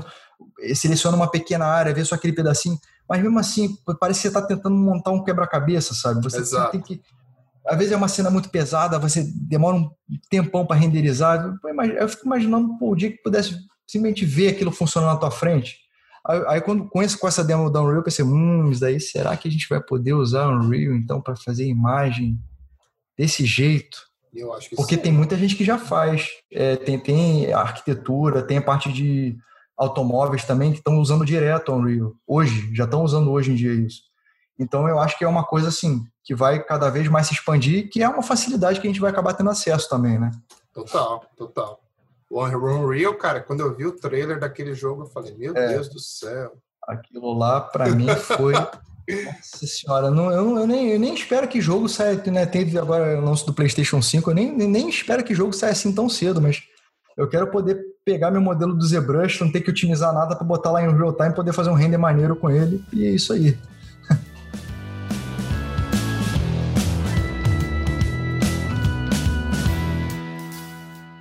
Você falou que você gosta muito de fazer iluminação e look dev. Você tem algum é, algum renderizador preferido que você usa? Cara, é difícil essa pergunta porque assim é, a gente tem, hoje em dia a gente usa o Corona, o Corona Render. É, a gente estava usando naquele né, realmente assim ele é bem ele é bem maneiro assim ele tem um desempenho legal assim você consegue chegar ao resultado rápido é, para você chegar à imagem final, para tirar, deixar a imagem limpa, nem tão rápido assim, mas mesmo assim ele é prático. Eu usei muito o V-Ray, a gente já usou bastante o V-Ray. No início do ano, eu nunca tinha usado, né? A gente fez um trabalho é, com o pessoal da Build que a gente usou, eles usam direto aquele Redshift. Redshift. Eu nunca tinha usado e achei bem bacana também, né? Eu eu tava até conversando com o Papito, ela falou, não, pô, o Redshift é maneiro tal, eles, eles usavam o V-Ray direto, assim, ele ficou falando, pô, o Redshift legal tal, assim. Aí eu comprei uma licença, a licença do Redshift, assim, por um ano, vamos ver como é que é, né? Acabou que, acabou que a gente não usou muito, assim, usou mais para esse projeto mesmo, mas também é bem interessante. Assim, eu, eu, eu não consigo pensar assim, cara, esse é meu, esse é o renderizador que eu quero, que, que resolve. Tipo, assim, normalmente assim, o Corona e o V-Ray resolvem a nossa vida, sabe? Agora tem suas, cada um tem suas desvantagens. O, o Cycles, né, do Blender, pô, tô achando ele excelente, assim, pô, chega resultado muito maneiro com ele, mas também tem suas desvantagens. Então, eu acho que depende muito do que você vai fazer. Eu estava fazendo um, no ano passado, eu estava fazendo um, um projeto. A gente estava fazendo no, eu estava tentando renderizar com Corona tava pesado, tava lento pra caramba, não tava conseguindo renderizar de jeito nenhum. Eu falei, ah, vou tentar no V-Ray. Pronto, foi, resolveu. É, aí teve um outro projeto que foi, foi o inverso. Eu, tava, eu tinha que fazer um. Era um tecido, tinha que fazer o fio do tecido com um detalhe absurdo, com displacement, negócio que puxa a memória pra caramba do computador. É, eu tava tentando fazer no V-Ray, não ia, estourava a memória, falava memória insuficiente, não renderizava a imagem alta de jeito nenhum. Eu vou tentar fazer no Corona, aí foi, resolveu. Então, depende muito do que você está fazendo, sabe? E hoje em dia tem tanta opção. É, também, eu ia né? falar isso, tem, tem tanta opção. Octane, nossa, tem, é muita coisa. E é, é engraçado coisa. que eu converso com a galera, cada um tem o seu ali preferido, é muito engraçado. É.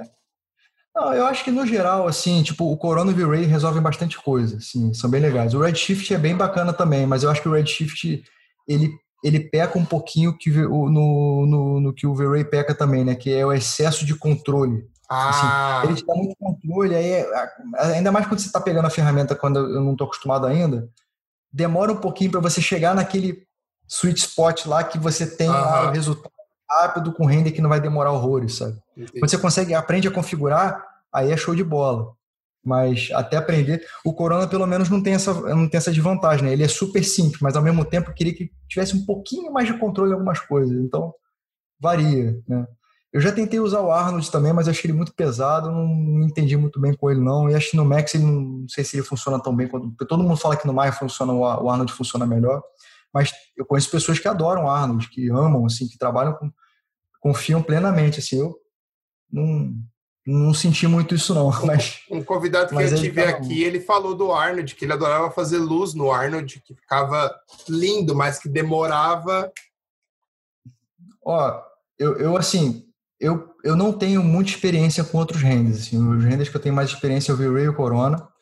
Mas, assim, eu ouço assim, outras pessoas falando, entrevistas assim, de, de outros artistas e tal também, falando exatamente sobre isso, sobre render.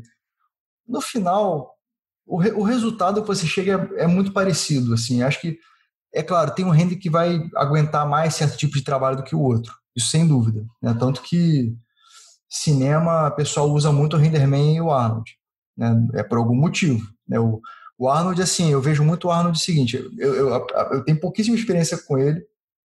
Eu posso estar irritando um monte de gente falando o que não, eu falo aqui agora. Não, cabeça não. Esquenta cabeça é minha inexperiência falando, é, é, pura observação e, é sua opinião, e resposta de alguns relatos também.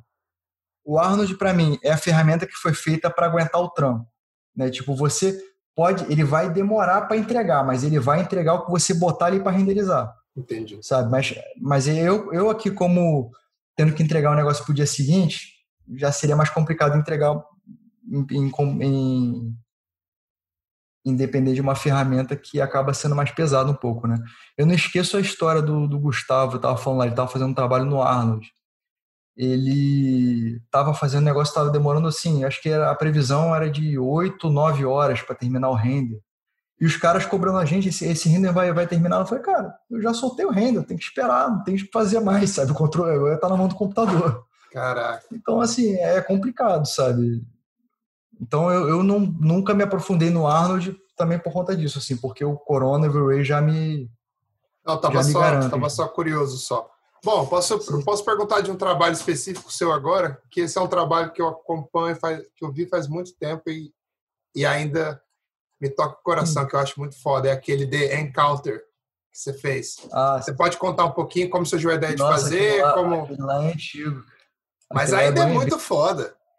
Muito foda. Olha, aquele lá, cara, eu tava, eu tava, eu tava jogando um jogo, eu até esqueci o nome dele agora eu esqueci o nome dele, acho que é Guild Wars, alguma coisa assim. Aí tinha um personagem que era, era, era não era exatamente aquele, mas era, era aquela vibe assim, era um, era um, era um quadrúpede feito de árvore. Assim. Pô, achei aquilo maneiro, eu pensei, vou fazer um trabalho baseado nisso aqui.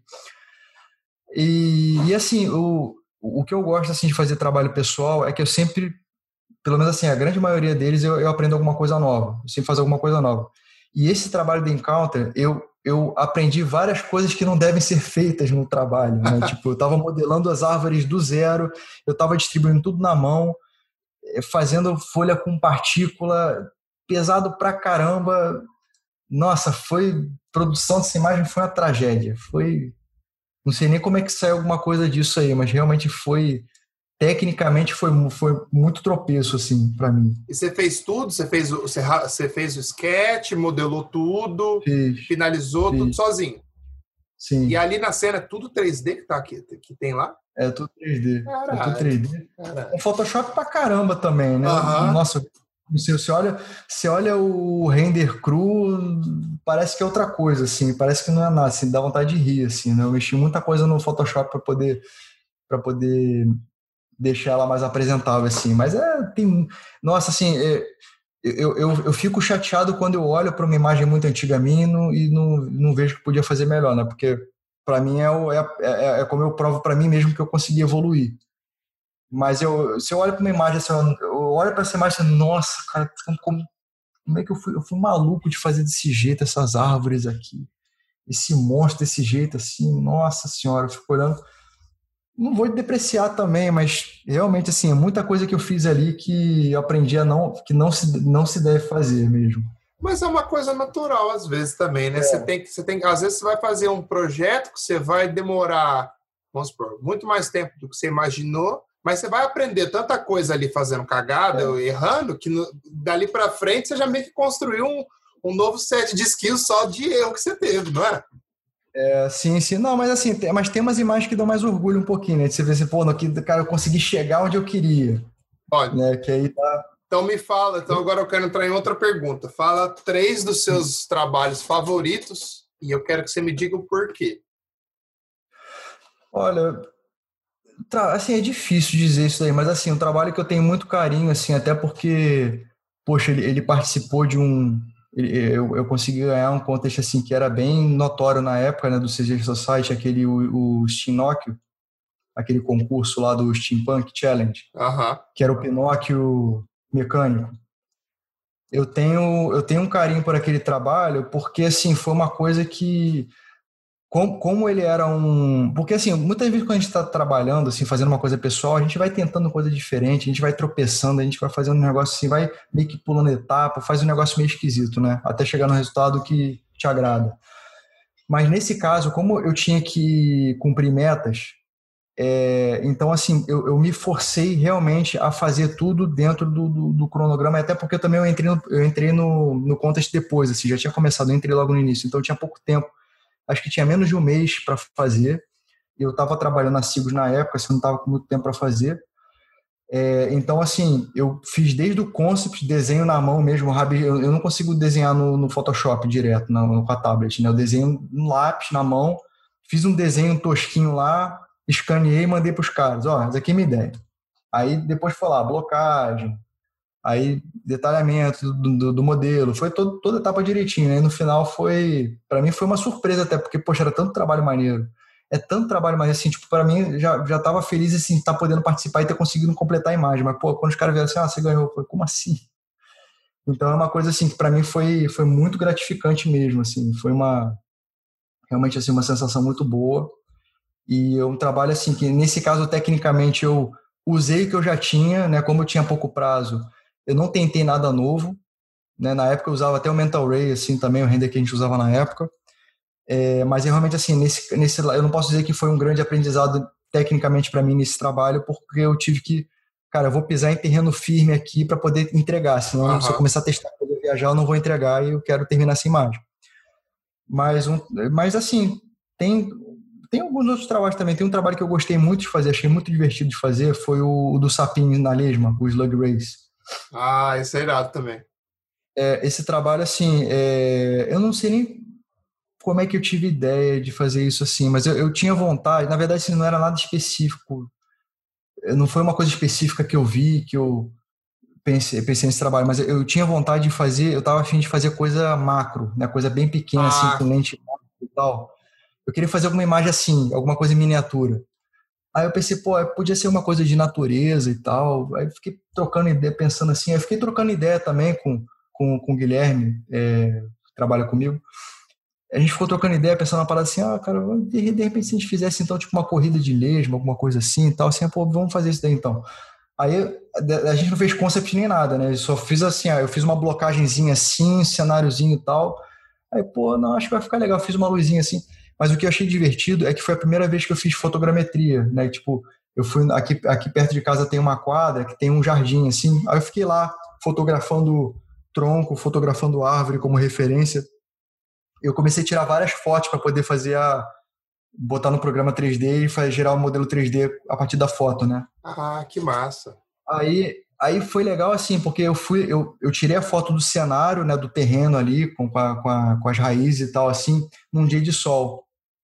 E o ideal para você fazer, fazer fotogrametria, para você utilizar, você tem que estar numa luz neutra, né? O ideal é estar numa luz nublada tal. Assim, você, não tem, você não tem que ter muita interferência de iluminação para você botar qualquer luz ali e funcionar. Como eu fiz a, a fotogrametria no sol, é, já estava o sol lá no modelo. Então, aquele modelo, se eu quisesse fazer alguma outra luz, eu não consegui fazer. Mas para mim serviu de referência de luz. Ali. Eu botei na cena blocada já com iluminação de verdade. Eu falei, isso aqui vai ficar interessante. Então, então foi bem divertido assim de fazer assim. Foi, foi legal assim. Consegui um, estudar bastante assim. Na época eu estava até estudando Nuke também, que pô, ferramenta incrível. Aquela aquela versão de estudante lá, mexendo aquele negócio lá e consegui fazer umas coisas lá também com ele, que eu aprendi também, tive uma noção melhor de composição com isso. É, então, poxa, foi bem bacana, foi, foi bem bacana mesmo essa, essa imagem. É, poxa, imagem antigona também, assim, né? Hoje em dia eu olho assim, nossa, como hoje em dia realmente eu faria totalmente diferente também, né? Do Don Quixote. Que acho que foi a primeira imagem, assim, que eu, que eu postei que o pessoal começou a comentar, começou a, é, na época, é, no CG Society, quando você tinha uma imagem assim, tinha maior vontade de entrar na galeria do CG Society, né? Você ganha um troféuzinho. Essa foi a primeira imagem que tá lá. Então, é, eu comecei a ganhar notoriedade lá na, na internet, assim, no, no grupo de, de, 3D, assim, com esse trabalho. Então, é um trabalho que também tem bastante carinho. Ah, cara, assim, eu, eu acabo não fazendo... Sinceramente, se eu for olhar assim, cara, eu acho que eu não, eu não faço muito trabalho pessoal, né? O ideal é você sempre estar tá fazendo alguma coisa, estudando e tal, assim, mas como eu acabo não tendo muito tempo, quando, quando eu paro para fazer, eu faço alguma coisa e tento fazer alguma coisa mais simples, mas acaba ficando um negócio complexo, vou, vai, demora mais de um ano para fazer. Teve uma imagem agora que o, o, o Jorge até me deu uma, um incentivo extra aí para poder terminar, que é um, a gente publicou há pouco tempo, assim, um carro na lava, né? É, essa imagem, eu tive essa ideia na época. Ah, esse assim, no site tava... da Ginger, né? Esse está no site da Ginger. Tá no site da Ginger, a gente botou no Behance há pouco tempo também. Cara, essa imagem, eu eu pensei, eu comecei, entre aspas, comecei a fazer ela seis anos atrás. É, a gente estava bem no início da Ginger Peak, a gente não tinha portfólio de carro. Eu falei, pô, eu queria fazer uma imagem diferente de carro, assim, uma coisa mais lúdica e tal, assim, eu comecei a pensar, pô, não, vou fazer um negócio maneiro, vou fazer um negócio inacreditável, maneiraço, vou fazer o concept, vou fazer match paint, vou fazer o que for para isso aqui ficar maneiro. Comecei com essa ideia, né? Aí fiz lá um estudo todo, não sei o quê, aí fazendo, fazendo, fazendo, olhei, tá horrível, não, não tá funcionando, tá ruim, não sei o quê. Aí eu larguei. Aí passou um, dois anos, assim, mais ou menos, aí pô, essa imagem podia dar alguma coisa, vou tentar fazer de novo. Eu refiz ela toda, é, totalmente é, diferente, tal assim. Não, tá, tá errado, não tá dando certo. Aí troquei ideia com todo mundo, falei com o Fabiano, falei com o Gustavo, falei com o Guilherme, falei com o Jorge. Não, desculpa, o Jorge não, não tinha falado na época, não.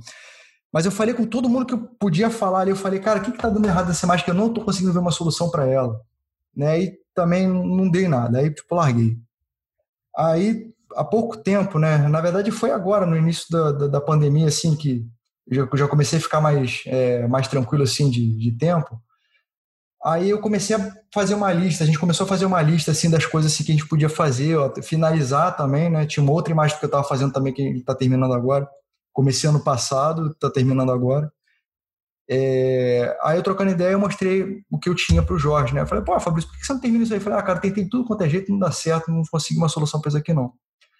Aí a gente trocando ideia assim, aí eu comecei a ver um negócio assim, cara, realmente eu tô eu tô eu tô pecando numa parada que que muita gente acaba fazendo, que é o excesso de coisa. Peca pelo excesso. Você quer botar muita coisa na imagem, você quer rebuscar demais, mostrar que você sabe fazer detalhe, mostrar sabe fazer tudo.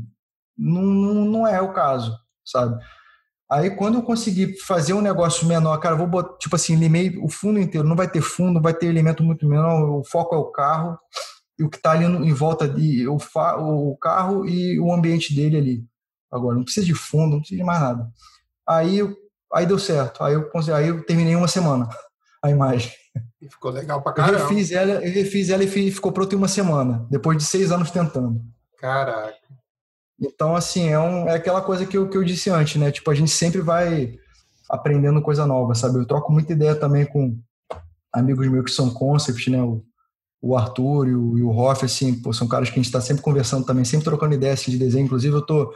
O Arthur Rocha, que trabalha na COI, a gente troca ideia também com ele. Inclusive, assim, teve uma vez que ele fez uns desenhos. Eu tava, eu tava querendo, cara, eu quero fazer alguma, alguma coisa nova, alguma imagem nova tal, assim, mas eu não queria ter o trabalho de pensar e de criar e tal, assim, eu não sou concept artist, né? Então eu, eu sou muito travado para criar as coisas. Aí tinha feito uns desenhos assim no, ele, ele teve um é, Inktober, né? Tipo durante outubro todo todo dia ele fazia um sketch. Aí eu peguei umas imagens dele assim, ah, vou fazer um 3D disso aqui. Aí fico trocando ideia com ele também. É, então, assim, acaba aguçando mais a visão para ponto diferente que eu não ia reparar se eu só tivesse focado numa coisa só, sabe?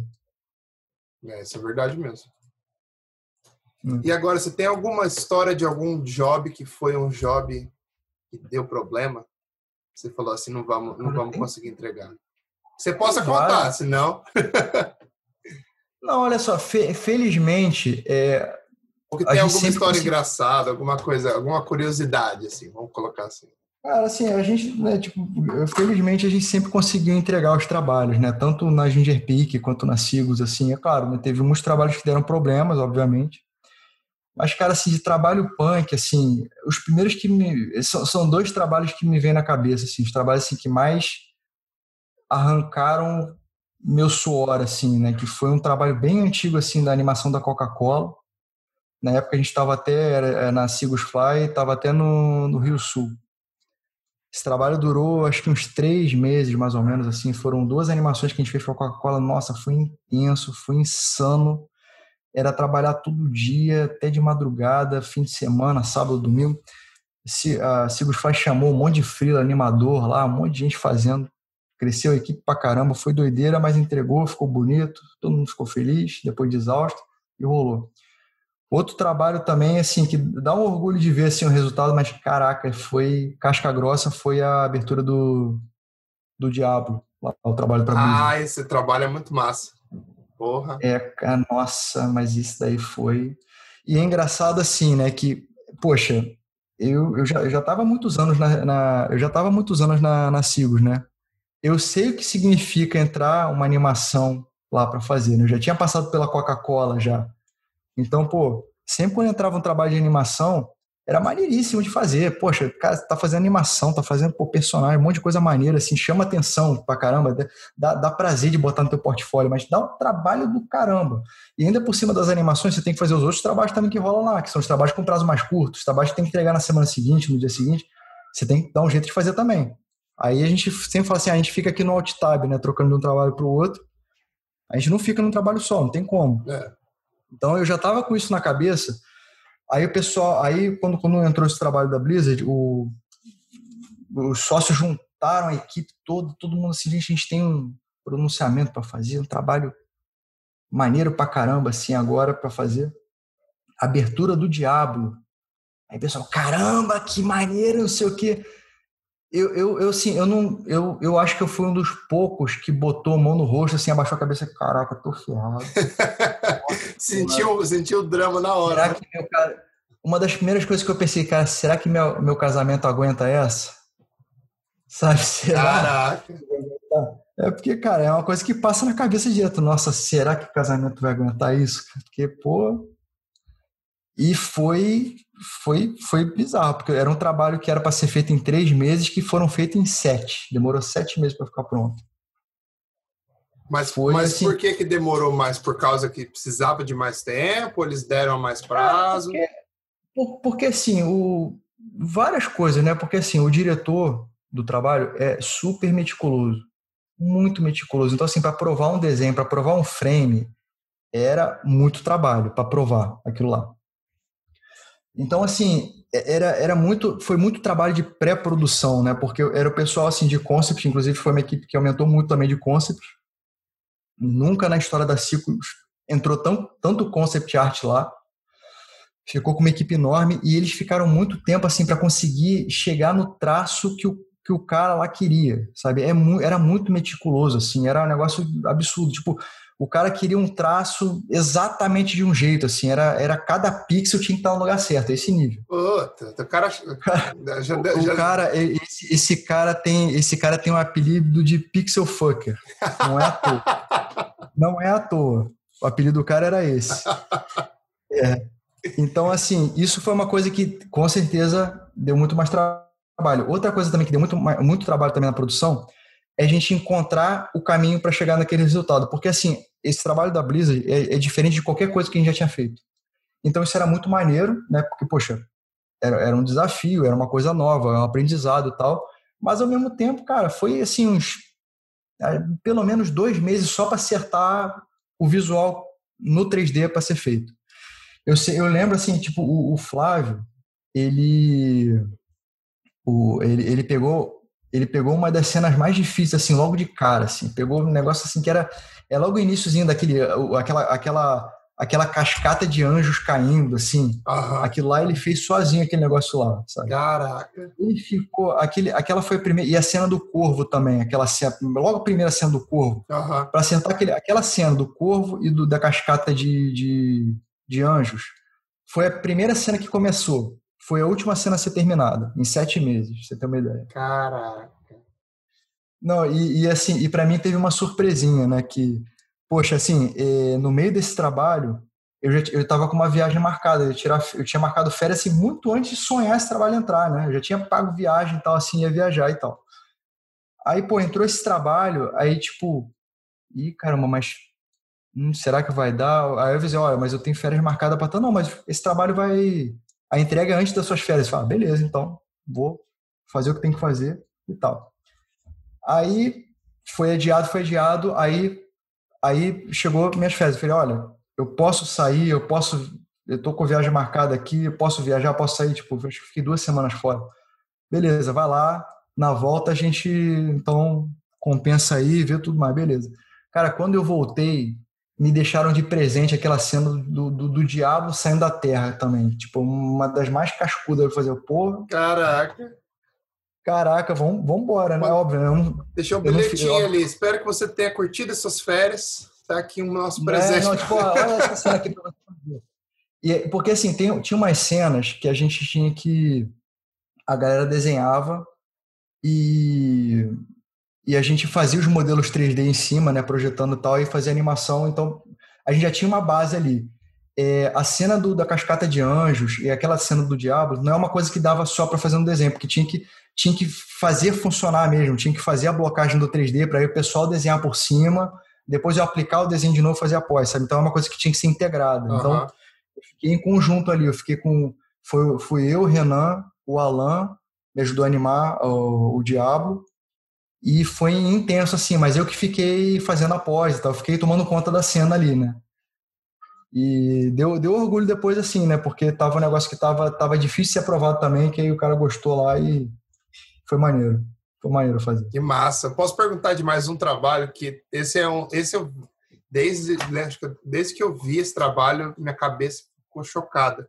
Que é aquele Adobe Production Premium CS5, que vocês fizeram animação. Cara, esse é antigo, cara. Esse é antigo, é mas é antigo. é irado. Eu lembro na época que eu é eu falava assim, quem que foram esses esse é bruxos é que fizeram esse trabalho? Porque não fazia sentido é. para mim na época.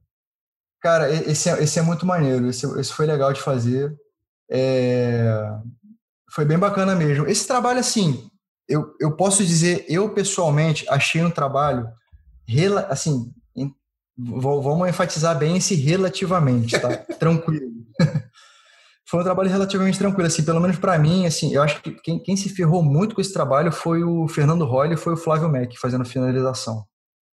Mas na nossa parte, assim, de produção, fazendo os aços, fazendo animação, é, foi, foi mais tranquilo, porque eu não fiz essa parte de pós, né? Eu fiz a parte de animação, de modelagem, assim, então, então foi, foi, foi divertido, assim, foi legal, assim, foi é um trabalho que Sabe, sabe, é tem, sempre tem um trabalho assim que você olha assim e fala, hum, podia ter ficado melhor, pô. Esse é um dos trabalhos que eu olho assim, pô, aí ficou maneiro. Aí não, e o, e o storytelling também do, do, do é. vídeo, muito legal, muito não, criativo. Toda a ideia do trabalho é muito legal, toda a ideia do trabalho é muito boa, assim, deu, deu muito orgulho assim, de fazer esse trabalho. Você acha que pelo fato da câmera sair de um lugar ela vir viajando facilitou um pouco ou eu estou viajando? Pelo fato de, vamos supor, que você faz a. Eu tô, tô viajando aqui. Você fez o cenário inteiro ah. e, a, e a câmera foi vindo até. Foi desse jeito que foi feito ou não? Eu tô foi, merda. Cara, assim, é, é, é bizarro, porque assim, a gente faz a blocagem, né? A gente faz os modelos simplesinhos, assim, com a animação da câmera. E como são cenários diferentes, cada, cada artista fez um cenário diferente, só que esse cenário tinha que estar na proporção certa. A câmera, a mesma câmera vai passar por todo o cenário, mas a gente não vai renderizar esse cenário todo de uma vez é tudo separado. Aí foi composição lá, foi o Fernando Roy, foi o Flávio Max se arrancando os cabelos lá para. Ah, depois eles juntaram tudo para ficar essa. É, a gente fez separado, a gente fez a blocagem, tudo direitinho lá. É, na época o Gustavo Duval estava com a gente também fazendo esse trabalho, pô, o cara manda bem pra caramba também. E ajudou também modelagem, animação, de um monte de coisa. Né? Na época foi até o Gustavo Schiner que estava entrando na, estava entrando na Silvia. Acho que foi o primeiro trabalho que ele fez lá é, na Silvia. Que massa. O, o China trabalhou comigo, fez uns trabalhos comigo quando eu estava em San Diego, de Frila. Sim, ele falou, ele, é ele gente, comentou. Ele é gente finíssima, cara, gente finíssima. Sim, sim. Tem uma voz assim meio rouca, mas... eu lembro a primeira vez que eu liguei para ele, falei, ô louco, cara... Não, ele, ele é gente fina, assim, ele, ele é frequentador assíduo dos churrascos, assim, sempre quando a gente marca alguma coisa, ele, é, né? não, tipo, não precisa nem perguntar para ele se ele vem, que ele sempre vem, assim. Ah, que massa, que massa.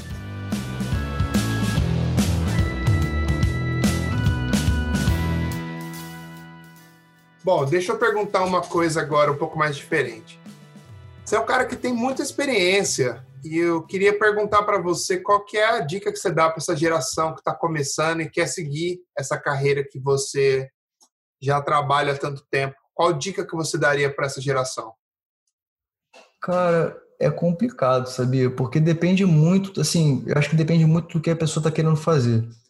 É, tem muita gente, assim, assim como eu também, tinha uma época que, que tinha muita vontade de, de ir para fora trabalhar com uma empresa de jogos. Isso é uma coisa bem específica. E é uma coisa muito complicada também, né? Porque você tem que ter algum conhecimento das pessoas de lá. Eu acho assim que a pessoa está começando. Primeiro, assim, tem que ver quem, quem trabalha na área, sabe? Você tem que primeiro pensar o seguinte: em que área que você quer atuar. Né? O que, que você quer fazer publicidade, você quer fazer jogos, você quer fazer filme, você quer ir lá para fora, quer trabalhar em publicidade aqui no Brasil, no Rio, São Paulo. Primeiro tem que pensar isso. Depois pensar quem, quem que faz isso. Né? Tipo, ver um foco. Procura essa pessoa, conversa. é, troca ideia, portfólio, fala com outras pessoas também, começa a estudar, começa a fazer portfólio, faz um currículo específico para aquilo ali que você quer fazer e foca mesmo, realmente assim, porque hoje em dia, assim, é, como é muito mais fácil de você aprender, tem muito mais gente aprendendo. Exato. Então, assim, fatalmente vai ter uma concorrência maior, então você tem que se destacar de alguma forma. Se destacando é você tendo, é assim, na verdade, assim, para você conseguir um trabalho, é você estar tá no momento certo, com o trabalho certo, no lugar certo, para a pessoa certa. Então, é, é muito, eu, eu acho, assim, eu já conversei isso com algumas pessoas, assim, eu tenho a impressão que posso estar falando besteira, mas a impressão que dá é que 50% do, de você ser bem sucedido em alguma coisa é, tem a ver com talento. Você, você depende muito de networking, falar com as pessoas, você ter o conhecimento do que você quer, ter o, aquele. Realmente, assim, você ter bem. É, você se direcionar bem para o que, vai, uhum. que você quer fazer. Então, acho que isso é importante. E, assim, que ferramenta usar, tudo vai depender, é, porque sempre pergunta assim, ah, qual é a melhor ferramenta para isso? Cara, depende. Tipo, de novo, né, vou falar aqui do, da empresa de jogos.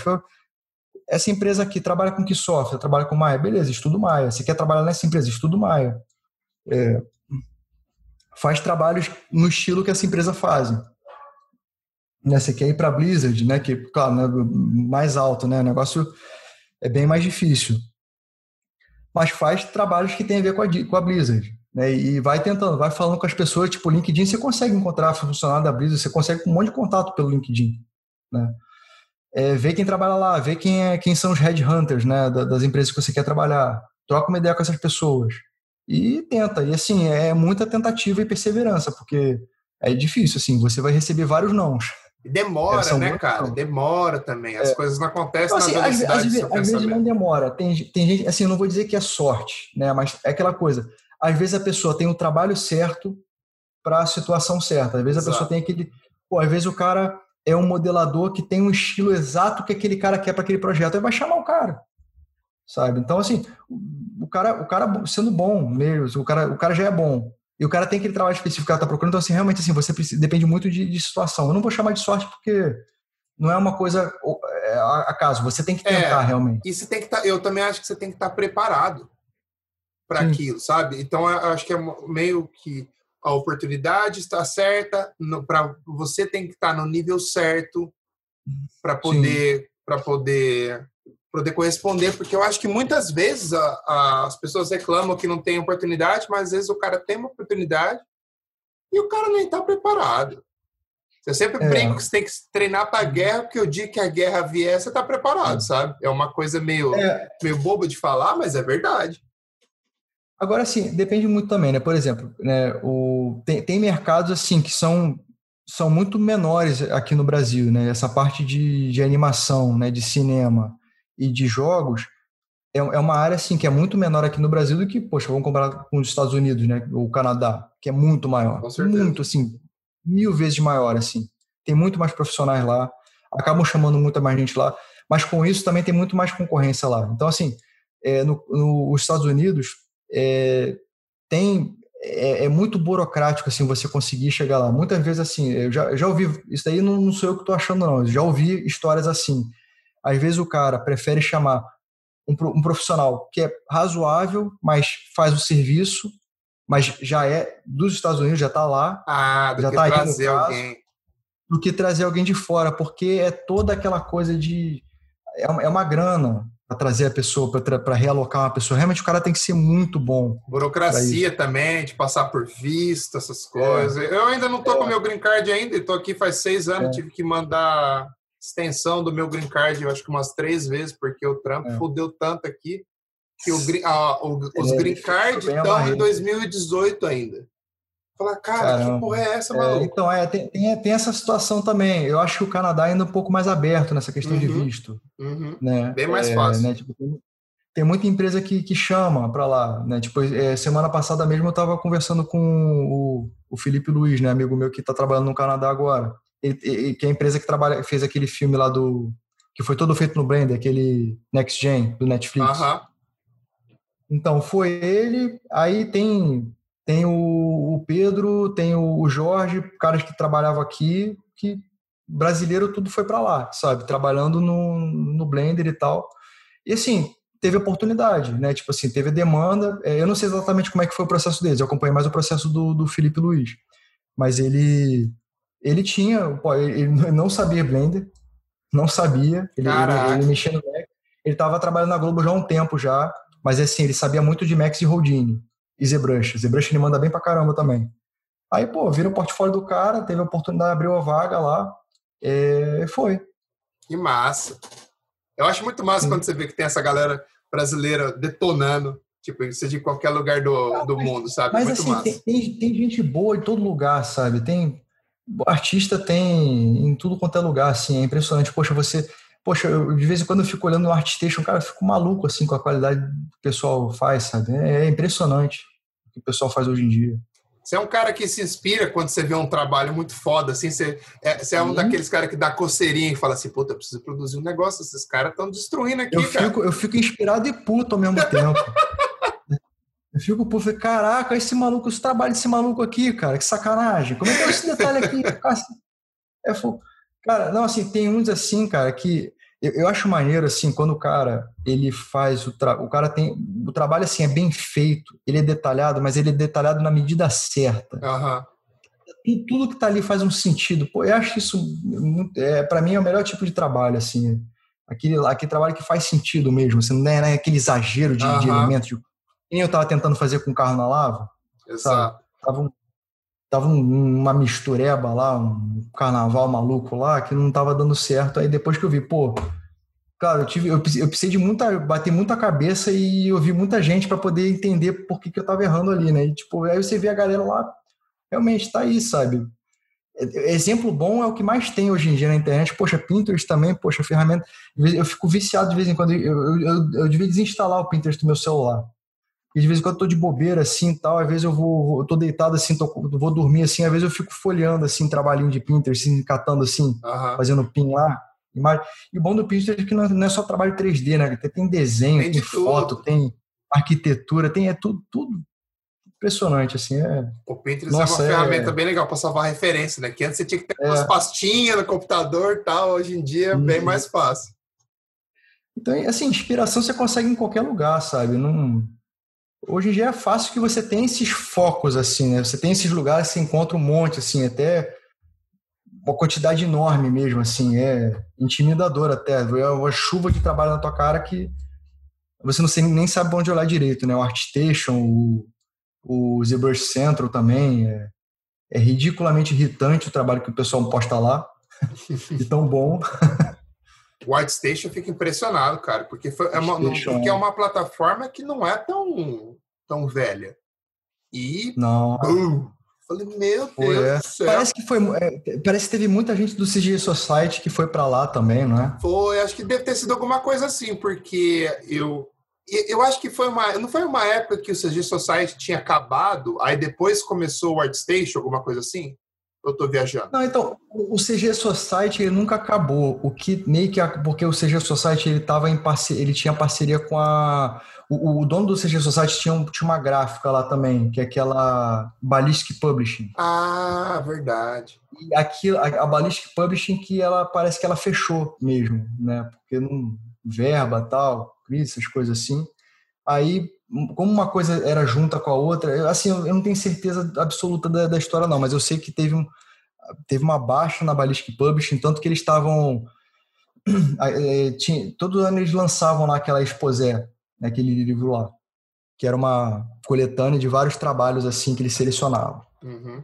É, aí parou, não teve mais o a exposé, nem nenhum outro livro da Ballistic Publishing, e há uns anos atrás, eles estavam até tentando fazer uma nova. Poxa, assim, foi até um pouco. Deu até um pouco de, de, de dor no coração, assim, né? Porque eu participei de uma. O cara fez uma videoconferência, assim, com vários artistas, explicando o porquê, aí falando lá os problemas que eles estavam tendo lá na Ballistic Publishing, mas eles estavam falando da Ballistic Publishing, não estavam falando necessariamente do CG Society. Por isso que a questão do CG Society não tem muita certeza. Mas o Ballistic Publishing, eles né, tiveram problemas financeiros lá e não continuaram mais a produção. E esse, eles estavam querendo fazer um livro novo da Exposé inclusive selecionaram alguns trabalhos assim, aí o meu tinha até pego esse The Encounter, eles selecionaram para essa edição do, da Exposé que nunca saiu. Oh. Porque essa edição eles iam botar no eles botaram como crowdfunding. Aí eles não conseguiram chegar na marca que precisava ah, para entendi. Puta. Aí não rolou. Foi uma pena, né? Mas, pô, é um livro bom, assim, com a qualidade de impressão, era muito boa, pô, era muito legal, assim. Eu adorava aqueles livros. É, eu sou um cara que curte comprar livro de arte também. Às vezes só pra. É. Eu tenho um, uns daquele que chama Digital Art Masters, que tem Sim, umas coisas bem legais também. também. Esse... ainda tem esse. Esse daí é do 3D Total, não é? É, do 3D Total. Mas é. eu não sei, eu tenho uns dois aqui antigos que eu comprei, mas eu, eu adoro porque o cara mostra, o cara faz tipo um making off, ele conta o raciocínio é. antes, era muito massa, muito massa. É, é maneiro mesmo. É, eu, eu, gostava muito também. Gostava muito também da Digital Art Masters. E qual que é o foco, agora mudando um pouquinho, qual que é o foco do seu estúdio hoje em dia, Ginger Peak? Vocês têm, vocês têm, são focados mais no mercado americano, mercado brasileiro? Eu sei que o Fabiano tá por aqui, né? Qual que vocês estão atuando assim? Cara, a gente foca, a gente foca em publicidade. Aonde for, onde pedirem trabalho para a gente, a gente está fazendo, assim. Então, sendo no Brasil, sendo nos Estados Unidos, a gente dá, a gente tenta, tenta em tudo quanto é lugar. Mas a gente não tem um foco específico, não. A gente tem alguns clientes nos Estados Unidos. A gente tem, a gente tem os clientes nos Estados Unidos, tem alguns clientes assim meio que fixos aqui no Brasil também. Mas foco mesmo, eu não chamaria de foco, não. A gente faz é, o que fazer. vier tá, tá o que, é, da onde vier tá fazendo.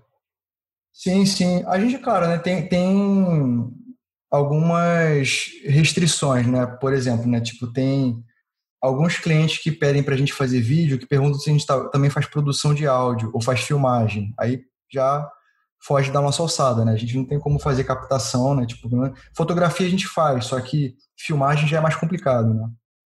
E som também, a gente não, eu não tenho know-how de som e como a gente também não tem ninguém do nosso meio aqui que trabalha com som, então é uma coisa que eu prefiro não incluir no nosso portfólio. Irado. Mas eu, pelo que eu vi, vocês têm, vocês estão tem, é, bem variado, né? Vocês conseguem fazer de várias coisas diferentes num nível Sim. irado. É, é, a, gente, a gente varia bastante porque assim, a gente, a gente tem a oportunidade de trabalhar com, bast com, com bastante gente variada né, também. Então, assim, tem gente que é mais especializada em videografismo, mais é, animação 2D, assim, para vídeo. É, então, assim, tem, a gente tem esse, esse, esse background de, de manipulação de foto. É, então, assim, isso acaba... Na Sigos a gente era diversificado. Como a gente trabalha com praticamente as pessoas que trabalhavam na Sigos, então isso meio que foi herdado também. Uhum. Então a gente acaba variando por conta disso, né? E é bom também que eu não gosto de me sentir limitado, sei lá, ah, só faço um tipo de trabalho, sabe? Só gosto de ser, ah, só quero ser procurado por um tipo de trabalho. É, eu, não, eu, não digo, eu não digo que isso seria uma desvantagem, né? Mas eu, pessoalmente, eu prefiro não me limitar nesse ponto. Eu também não gosto. É, eu, não, eu, eu acho que se a gente tem a oportunidade de fazer, é claro, né, a única coisa que, que impediria de fazer é questão de prazo, às vezes é um trabalho muito grande para fazer num prazo muito curto, às vezes não tem gente suficiente para fazer, aí seria um problema, mas é, ah, não, esse trabalho aqui, algum estilo, alguma coisa que, que, que, eu, que eu nunca fiz, algum tipo de animação, sei lá, algum efeito de partícula, alguma coisa assim, cara, eu nunca fiz, eu vou ter que me virar aqui para fazer, eu vou arrumar alguém que consiga. Legal. Um dos dois, sabe? Mas é melhor do que negar, né? Porque se negar hoje, aí amanhã esse, o, o cara não te procura porque você negou antes, aí como é que fica? Né? Exato. Né? É. Você, sabe, você nunca se sabe como é que é o dia de amanhã. Eu tento não fechar nenhuma porta. Tá certo. E tem algum. Você tem algum sonho de carreira ou algum trabalho que você quer produzir, que você ainda não produziu? Alguma ideia maluca guardada no armário que você espera um dia poder produzir ou não? É eu também, sinceramente, nunca pensei muito nisso, porque assim, eu tinha, é, na época que eu, que eu trabalhava na Sigos, eu tinha dois sonhos.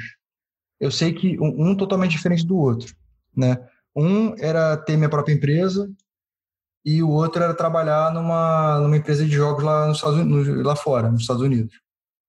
É, não especifica, não uma específica, mas assim alguma grande, assim tipo Naughty Dog, Blizzard, assim, são empresas que eu admiro muito.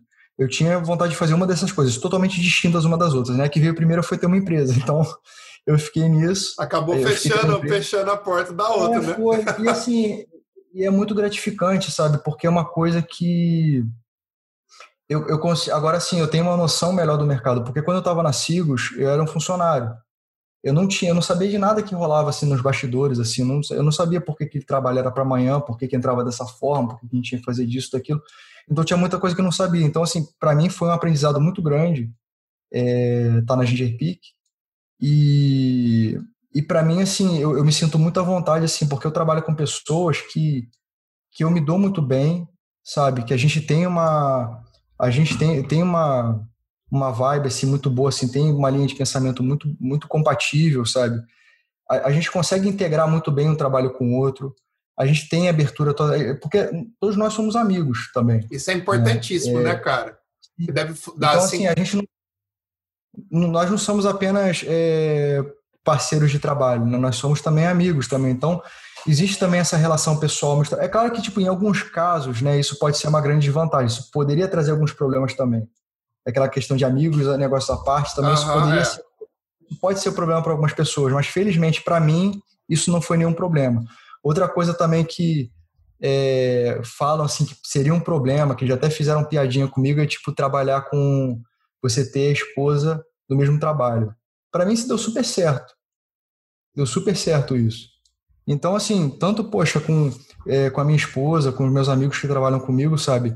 É uma coisa que deu para integrar, integrar muito bem. E eu acho que fica uma coisa muito pessoal também, porque você está numa grande corporação, você faz um. Você está na tua baia, uhum. fazendo aquilo especificamente. Você não tem um controle mais de nada. Você acabou teu trabalho e acabou. Você não. A tua parte você já fez, sabe? Você não tem mais. É, eu, eu, eu, gosto pessoalmente de realmente assim acompanhar o trabalho, de ver aquilo lá criando forma e indo até o final, né?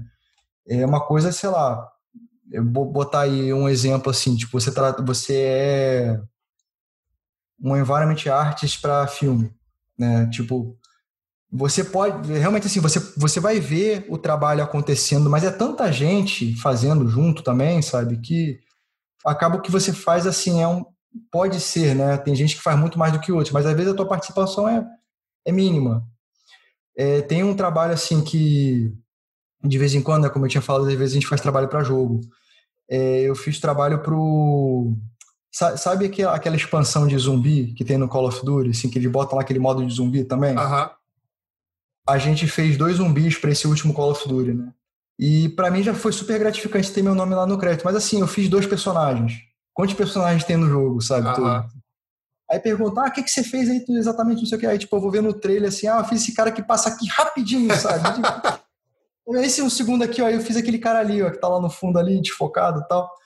Então, assim, é, é, claro, né, mas também você pode fazer um cara que aparece em primeiro plano, close, mas, pô, você tem que já estar tá muito graúdo, experiente para chegar nesse ponto, sabe? De tá, fazer um personagem principal e tá ali. É outra história. Exato. Mas eu acho legal também. Depende, porque depende não, eu acho, que você quer. Eu acho maneiríssimo, sinceramente. Eu não tô falando, tipo assim, ah, não gostaria de fazer isso, mas assim, no meu caso, como eu estou na Ginger Pica, a minha realidade é Exato. é essa. Mim, eu não fico pensando assim, poxa, é, tipo, porque para mim assim é tão gratificante que eu não fico pensando, poxa, eu podia, eu gostaria tanto de estar trabalhando numa empresa de jogos ou uma empresa de cinema. Eu não, eu não tenho mais isso, porque o, o que eu tenho na Ginger Peak é, já me gratifica o suficiente, sabe? Então, ver, ter, ter esse, esse contato com o trabalho é, do início ao fim, para mim é muito gratificante. E no fim do, do, no fim do, do dia é isso que importa, né, cara? Você tá feliz com o que você construiu como artista e, e, e, vai ser feliz e vai produzir coisa boa. Às vezes você não precisa claro. conquistar o mundo, tipo, as pessoas têm não. épocas diferentes da sua vida tal. Eu concordo. Sim. Eu concordo. Depende. Eu, quando era mais novo, queria dominar o mundo e ser o melhor é. tocador do mundo e tal. Poxa, eu, eu, tive, eu tive o prazer assim, de conhecer, conhecer artistas, porque eu realmente assim, eu adorava. Para mim, o meu sonho é trabalhar com criação de personagem, fazer personagem. Para mim, o meu sonho era esse. Aí, com isso, eu acabo entrando, entrar em contato com muitas pessoas da área. Assim. Então, poxa, é, eu tive o prazer assim de conhecer muitos artistas muito bons assim, né? Tem o Krishnamurti, tem o Fausto De Martini, o Rafael Grassetti. Rafael é, Grassetti. Poxa, essa galera assim. Então, os caras assim, eles são, tem, eles têm um trabalho animal, sabe? É absurdo, assim. Realmente assim, os caras fazem o personagem principal. Mas, pô, ó, ó, ó também, você vai ver também a, a trajetória dos caras para chegar até onde estão para é, fazer isso. Pois né? é. É muito, é muito trabalho, é muito trabalho. E realmente, assim, fizeram por merecer mesmo, mas assim, realmente assim, é muito árduo mesmo, é muito trabalho mesmo, assim, a galera, é, é por isso que, né, voltando àquela pergunta que você você fez, né, em respeito do segredo, eu acho que é, acho que se resume a isso, sabe, é, tra, é trabalho, estudo, dedicação, disciplina, você tem que estar tá sempre fazendo, né? você tem que sempre estar tá se movimentando. Exato. O, o Fabiano sempre fala, né, para mim que é, jacaré que não nada vira bolsa de madame. então, assim, realmente, sabe, é, é uma das coisas, sabe, que, que eu aprendo com convívio, assim, com, com várias pessoas excelentes, assim, maravilhosas que fazem parte da minha vida, tanto pessoal quanto na minha carreira. Então, tudo, sabe, é válido, tudo vira inspiração, tudo vira aprendizado. Exato. É muito legal. Agora eu quero perguntar uma, uma, uma pergunta um pouco mais pessoal minha. Como que, é só, como que é ser sócio do Fabiano Feijó, cara? Eu falo isso porque, tipo, eu não conheço ele, conheço por nome, histórias e, tipo... Mas é um cara que vê que, come, que meio que começou esse lance da arte digital no Brasil, né? Que, tipo, que um dos grandes nomes... Como que é trabalhar com ele? Porque eu imagino que é um, deve ser um cara que tem tanto conhecimento, já passou por tanta coisa, já viu tanta coisa, é. já fez tanto trabalho, que deve ser uma parada inspiradora, né? Ah, é um inferno, ele é chato pra caramba, exige pra caramba, cacete, o que suporta sacanagem, não. Cara, o Fabiano, assim, ele como profissional e como pessoa, assim, é, é, é excepcional, é excelente, assim. É, porque, assim, antes de, eu é, antes de eu trabalhar com ele, eu trabalhava para ele. E, e, e, nessa época, assim, quando era... Quando, quando, desde a Sigos, assim, eu, eu, já tinha, eu já tinha muita afinidade com ele. Eu, eu, na verdade, tinha afinidade com muita gente, assim, mas com ele particularmente eu tinha bastante, assim. Então a gente conversava muito. É, quando ele se mudou para, quando ele se mudou para, depois ele já estava um tempo morando, ele estava morando em Los Angeles na época. Teve uma vez que eu viajei, eu fiquei na casa dele, assim, tipo, então eu, eu conhecia já a família dele também. É, éramos, sabe, a família toda, assim, são pessoas maravilhosas, assim, são, são super gente fina. Então, pessoalmente, assim, ele é uma pessoa muito boa, sabe? É uma pessoa muito centrada também. E ele dedicado. Então, assim, é, é na verdade, assim, é muito fácil, na verdade, trabalhar com ele. Porque ele, é, assim como várias outras pessoas que eu trabalhei na Sigos, tem uma qualidade, assim, para mim é, é uma das melhores, assim, que, tipo, você tá fazendo um trabalho com alguém, essa pessoa tem que te ajudar também. Sabe? Ah. Você tá fazendo a pessoa... A pessoa que tá do teu lado trabalhando tem que estar tá te ajudando sabe? Ela tem, ela tem que acrescentar alguma coisa para você, ela não tem que te atrapalhar, não tem que ir no final do dia e, pô, eu vou ter que refazer o trabalho do cara. Não, o Fabiano, assim, ele senta ali, te ajuda no, no que você precisar, complementa uma coisa com a outra, agrega, dá ideia e tal, assim. E isso é uma coisa, assim, é uma qualidade muito grande, assim, que é, é assim, é engraçado, porque são, são é, parece repetitivo isso que eu falo, mas assim, é uma coisa que eu vejo no Fabiano, eu vejo assim várias pessoas que trabalham comigo. Todo mundo assim que trabalha comigo hoje, na verdade, tem essa qualidade que eu admiro muito, sabe? Essa coisa de um ajudar o outro, de realmente complementar o trabalho do outro. E isso Fabiano assim, poxa, foi muito bom também porque além dele ter isso, é, né, ele pô, me chamou para ser sócio dele e eu não sabia, pô, nunca tive, nunca geri uma empresa, nunca fiz nada assim, mesmo sendo uma empresa pequena, tem suas complicações, até para quem nunca fez isso na vida. Né? Então, realmente, assim, foi uma coisa que acabei aprendendo muito com ele também, essa questão de como lidar com a tua empresa, de como lidar com, com o cliente diretamente, que é uma coisa que eu não sabia. E é uma coisa que facilitou muito ele, sabe? Ele não é aquela, ele não é aquela pessoa que impõe e fica, não, que tem que ser assim, tem que ser do meu jeito. Não, o cara, poxa, ele é, ele é aberto à ideia, é, é flexível. É muito, é muito fácil de trabalhar com ele. Irado. Eu, eu, o Jorge me falou algumas coisas assim também, por isso que eu pergunto, eu sou super curioso. Até vou, vou pedir para você, depois que a gente acabar o podcast, a gente, a gente me ajudar, porque a gente não consegue trazer ele aqui. É, É, não, pô, não, eu acho que ele se amarrar também. E, pô, assim, eu acho assim que, poxa, o, o Fabiano, é, e assim, eu, todo, todos os sócios, na verdade, da, da Sigos, assim, eles faziam muito isso também, né? Tipo, dessa coisa do, do trabalho, assim, acho que é uma coisa que foi muito incentivada lá na Sigos. É, eu, não vou, eu não vou também dizer assim, tipo assim, todo mundo que passou lá era maravilhoso, excelente de trabalhar, mas eu também não vou citar nomes, mas... Não, tá certo, tá é, certo. Mas é claro, assim, tipo, as pessoas, assim, que estão hoje aí, que realmente, assim, é, cresceram na, na, na, na Sigos, um dos grandes motivos é esse, sabe? Que souberam trabalhar em equipe. Isso é uma coisa, assim, que eu aprendi, eu sei que muitas outras pessoas que, até que você entrevistou também, que foram da Sigos, deve ter falado, falado algo parecido, né? Que a Sigos foi uma escola, né? Tipo, e não só de como você fazer o trabalho, mas como você agir no trabalho. Uhum. Então, isso para mim assim foi essencial, uma coisa que eu carrego até hoje, que para mim foi assim fundamental, sabe? Você está trabalhando com alguém, pô, a melhor coisa que tem, poxa, é você poder é, para você conseguir ajuda de alguém, você também tem que ajudar. Exato. Tem que ser uma troca, né? Sim, claro. O Ciro, o Ciro falou, falou bastante disso. Sim, sim. Irado. Bom, estamos chegando na parte final do podcast agora. Vamos dar uma invertida. Agora, se você tiver algumas perguntas para mim, você pode fazer e depois a gente vai a gente encerra. Beleza. É, como, como que foi essa transição? Como é que foi essa essa troca de país, assim, de nação, né? tipo, na parte de trabalho, especificamente? Né? Como é que você vê como é que era o mercado aqui e você acha que foi uma é, como, como que isso acrescentou para você? Como que, como que você vê essa mudança, assim, sair do Brasil e ir para os Estados Unidos trabalhar numa empresa daí?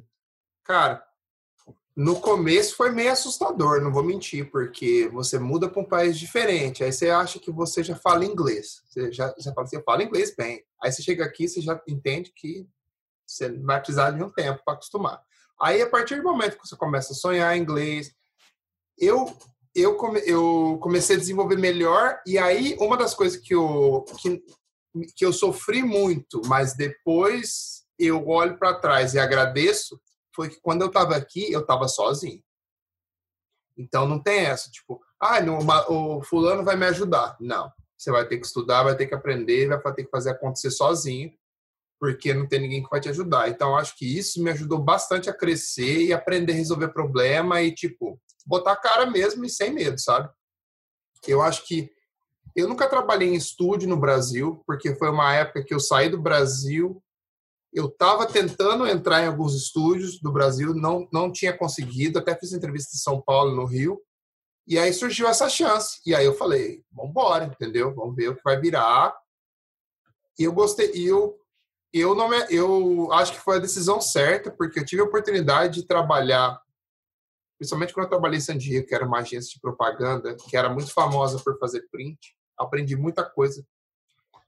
Porque o dono da agência era um diretor de criação super famoso aqui, que chama John Vitro. E eu aprendi muito, tive a oportunidade de trabalhar com clientes grandes, como a ASICS, como a Adidas, como o to, uh, Toyo Tires.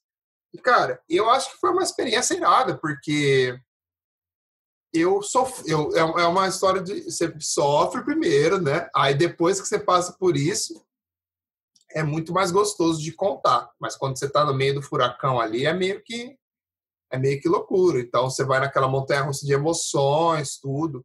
Mas eu acho que foi super importante para minha carreira para poder chegar onde eu queria, onde eu almejava. Foi muito importante sair do Brasil, porque eu acho que eu consegui dar um salto que seria um pouco mais longo em termos de anos no Brasil e vindo para fora, porque eu acho que aqui você tem um pouco mais de oportunidade. Você tem um pouco mais oportunidade com, com empresas, você tem mais oportunidade como freelancer, você tem mais acesso. Lógico que hoje em dia você tem internet e tudo mais, pode fazer mas o fato de você estar tá aqui é diferente. Você até falou isso de que os caras não queriam contratar a galera que não morava, lembra? Uhum, sim.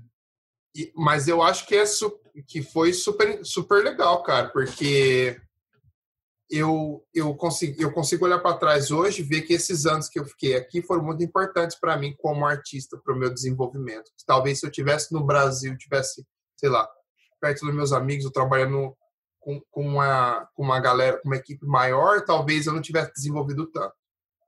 Mas também posso estar errado, essa é a minha percepção da situação. É uma, é, é uma é assim, é aquela coisa, né? A gente nunca vai realmente saber como é que teria sido se você tivesse feito de outra forma, né? Exato. Mas aquela coisa, você tem a oportunidade, é uma coisa que você acha que vale a pena, vai e faz, né? Vai Exato. vai embora. E eu fui o cara que, que eu vi a oportunidade, cara. Eu botei todas as minhas fichas, vendi tudo. Minha mãe vendeu o carro dela para me ajudar e falou: vamos fazer essa parada virar. Como? Não sei, mas vai dar certo. é meio loucura pensar assim, mas aí é bom que você não tem não tem desculpa para ficar se segurando, sabe? Você vai e se dedica de cabeça mesmo, porque ou é matar ou é morrer. Ah, legal. Legal. E você trabalha assim com é, é uma equipe grande assim, você trabalha com muita gente lá no... Eu trabalho, a gente trabalha em né, surpresa. A gente trabalha no estúdio de fotografia dos produtos da Apple e dos produtos que são terceirizados, vendidos na, na, na, loja da Apple. Então, a gente recebe a maioria dos produtos antes deles serem lançados. E daí a gente é, são separados. Tem, tem a galera de lifestyle, tem a galera de produto. Mas a gente, a, a minha parte é mais produto agora. E aí a gente trabalha com, com os fotógrafos lá, nós tem acho que a gente é em 20, uns 25 no total. São uns 16 retocadores, uns cinco fotógrafos e o resto é uma mulher de tráfego, a outra responsável por não sei o quê, tem o diretor e os dois gerentes são retocadores também. Uma coisa engraçada que eu conto para a galera que nessa equipe tem que me chamou atenção é que eu tenho 34 e eu sou um dos mais novos. Então a média de idade da nossa equipe é mais ou menos uns 40, 42. O que quando eu comecei lá eu achava meio estranho, mas depois eu meio que entendi, porque quando você tem uma galera um pouco mais velha, você meio que corta a, esse lance de ego, tipo, é todo mundo já é bem resolvido, sabe? Tipo, é. não tem, não tem, não tem aquela competição insaciante de um querendo comer a cabeça do outro, é, é um clima mais tranquilo, tipo, e, tipo, eu ainda sou, eu ainda sou competitivo, sou elétrico, mas eu faço mais comigo, tipo, eu não fico enchendo o saco dos outros.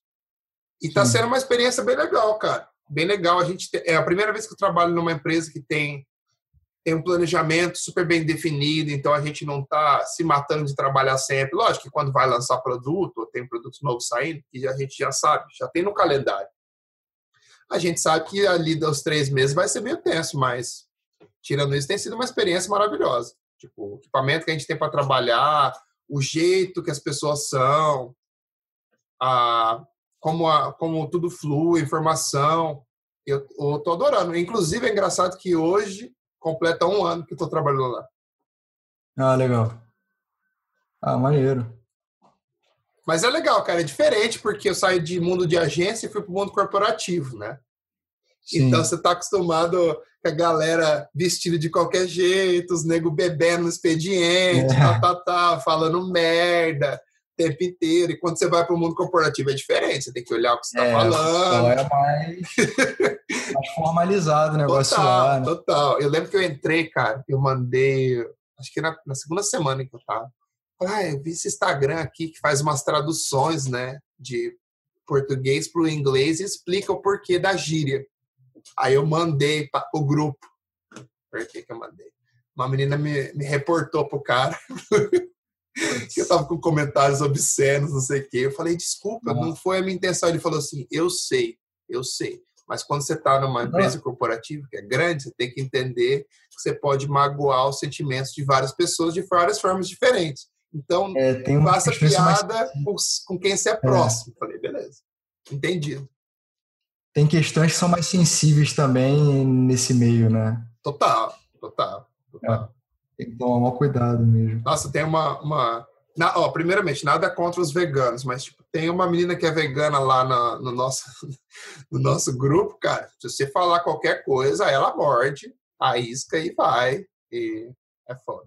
Mas é, você, você, aprende a, você aprende a lidar.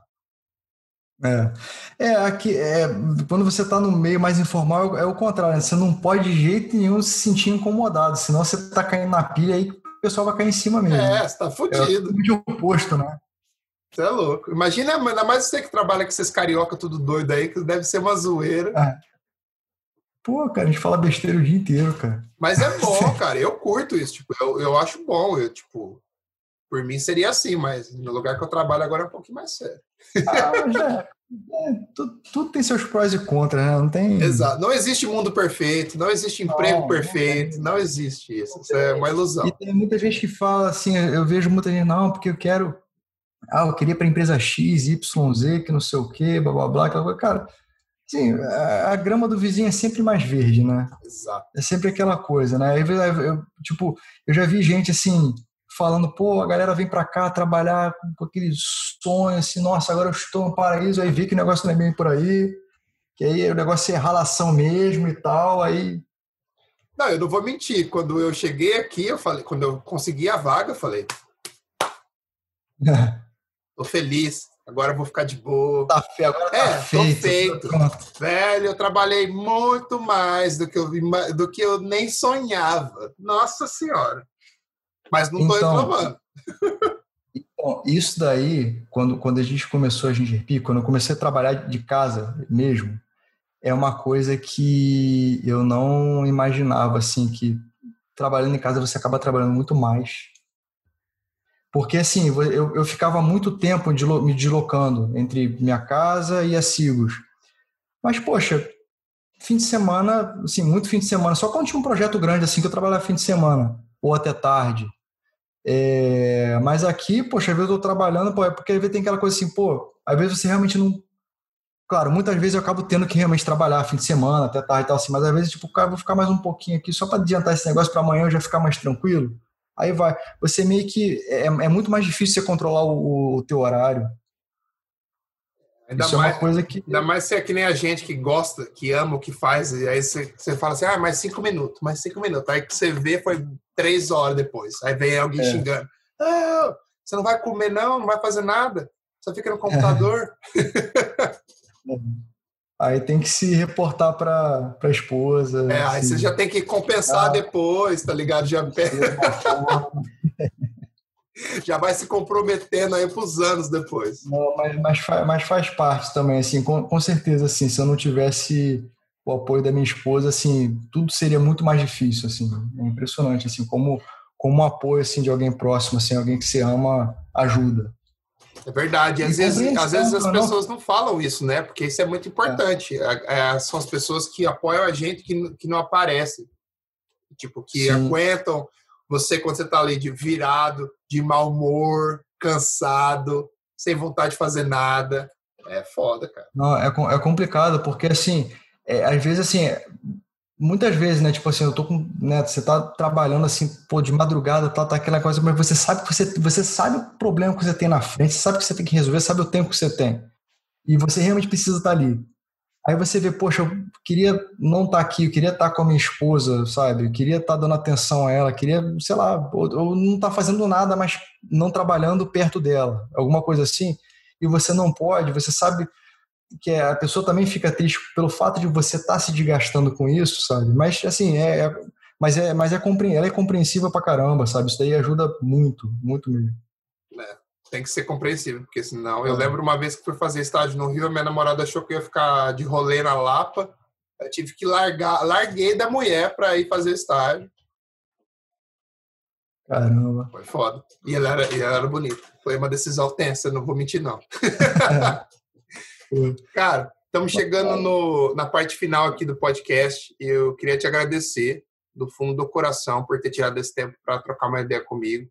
Já admirava o seu trabalho muito antigamente e te conhecendo virtualmente hoje, batendo esse papo, foi demais. Eu acho que a galera vai curtir pra caralho. E queria te agradecer, cara. Brigadão. Sei que tá tarde aí no Brasil, mas queria agradecer porque foi demais. Eu curti pra caramba te conhecer e vamos ver se a gente troca mais ideia aí mais pra frente. Não, eu, eu que agradeço, Hugo. Poxa, obrigado mesmo assim pela oportunidade. Pô, eu vi o podcast que você tava fazendo com a galera aí. Pô, o Diavan, cara, me amarro muito nele. O Ciro, pô, a gente trabalhou muito tempo junto. É muito legal assim ver, sabe, o Jorge também. Pô, o Jorge, assim, é um cara que ajuda a gente há muito tempo já, sabe? E, é, cara, ele, ele que foi o link, né? Ele que foi o link entre você, né? Então, assim, a gente já, ele já colabora com a gente já há bastante tempo, sabe? E tá sendo um prazer enorme, assim, estar tá com ele agora na equipe mesmo. Ele realmente, assim, ajuda mesmo, sabe? Ele veste a camisa também, sabe? Ele, ele agrega junto com os outros, assim, é, é muito bom, sabe? Fazer parte disso. É legal eu, eu poder estar tá fazendo parte de alguma forma também, né? Tipo, participando do teu podcast, né? Esse, esse projeto que você está tendo aí, que, poxa, muito, muito, muito bacana mesmo. Eu desejo melhor para você aí, que realmente dê certo aí tudo que você está almejando fazer. E, pô, obrigado mesmo, assim, eu fico muito feliz, assim, de estar tá podendo fazer parte e e colaborar de alguma forma. Que isso, cara, não podia faltar você não. Brigadão.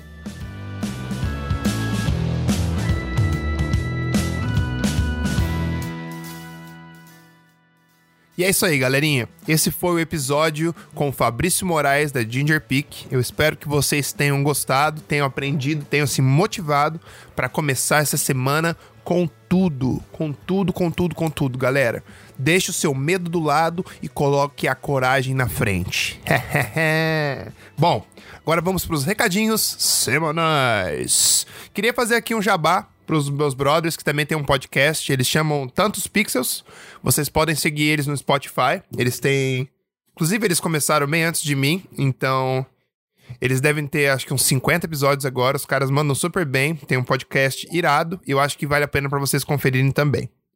E agora vamos para agenda semanal. Essa segunda-feira, dia 31, teremos o Photoshop Business Meeting, que é o primeiro evento antes do Photoshop Conference. Vocês se vocês quiserem se informar mais, vão no, vão no site photoshopconference.com.br e lá tem todas as informações para vocês. Beleza? Toda terça-feira, live com o Lampião. Agora que o Ale tá usando a segunda-feira, o live do Lampião é na terça-feira. Lampião da Adobe, sempre com dicas legais para vocês, ensinando uma variedade incrível de programas e com uma didática simplesmente mágica. Toda quarta-feira, meu brother Gian Campos, o cara mais doido do planeta, tem o live dele com o UOL, o UOL Criativo, sempre trazendo um convidado novo e batendo um papo super legal e super irreverente. Na quinta-feira, uh, o pessoal do Luz com Café, Família Luz, Léo, Cris e Cauê Luz, toda quinta-feira com um convidado novo, batendo um papo muito legal e conversas profundas, várias reflexões legais e um papo um pouco mais sério. Aí, na sexta-feira, meu brother, na sexta-feira o pau come, sabe por quê? Porque é Photoshop Battle com meu amigo Jean Campos, o lampião da Adobe, Cleiton Fernandes. Cada vez melhor, a galera tá mandando muito, isso é louco, é só risada, só risada mesmo e... Vocês que nunca participaram, galera, eu vou falar uma coisa pra você. Quando você participa da parada, é tensa, hein? É tensa, pressão na cabeça o tempo inteiro. Mas é super legal, galera, super legal, confiram. Então essa foi a agenda da nossa semana. Se você ainda não fez a sua inscrição no Photoshop Conference, vou falar de novo, galera. Vai lá no site, faz sua inscrição, porque você vai ter a edição digital e a edição presencial ano que vem. É dois por um, entendeu? Então não perca essa oportunidade. E agora vamos para os recadinhos pessoais do Gão. Bom, eu tô terminando uma imagem de Lamborghini que eu tenho feito. Devo postar essa semana ou na semana que vem. Também estou acabando de preparar a minha palestra para o Photoshop Conference, onde eu vou falar de moods e como extrair o maior quantidade de detalhes da sua imagem, como aproveitar a sua imagem de uma melhor forma. E eu estou muito animado para apresentar essa palestra no Photoshop Conference, vai ser o meu primeiro grande evento. E eu estou me preparando bastante, porque eu quero chegar lá e quero representar, beleza?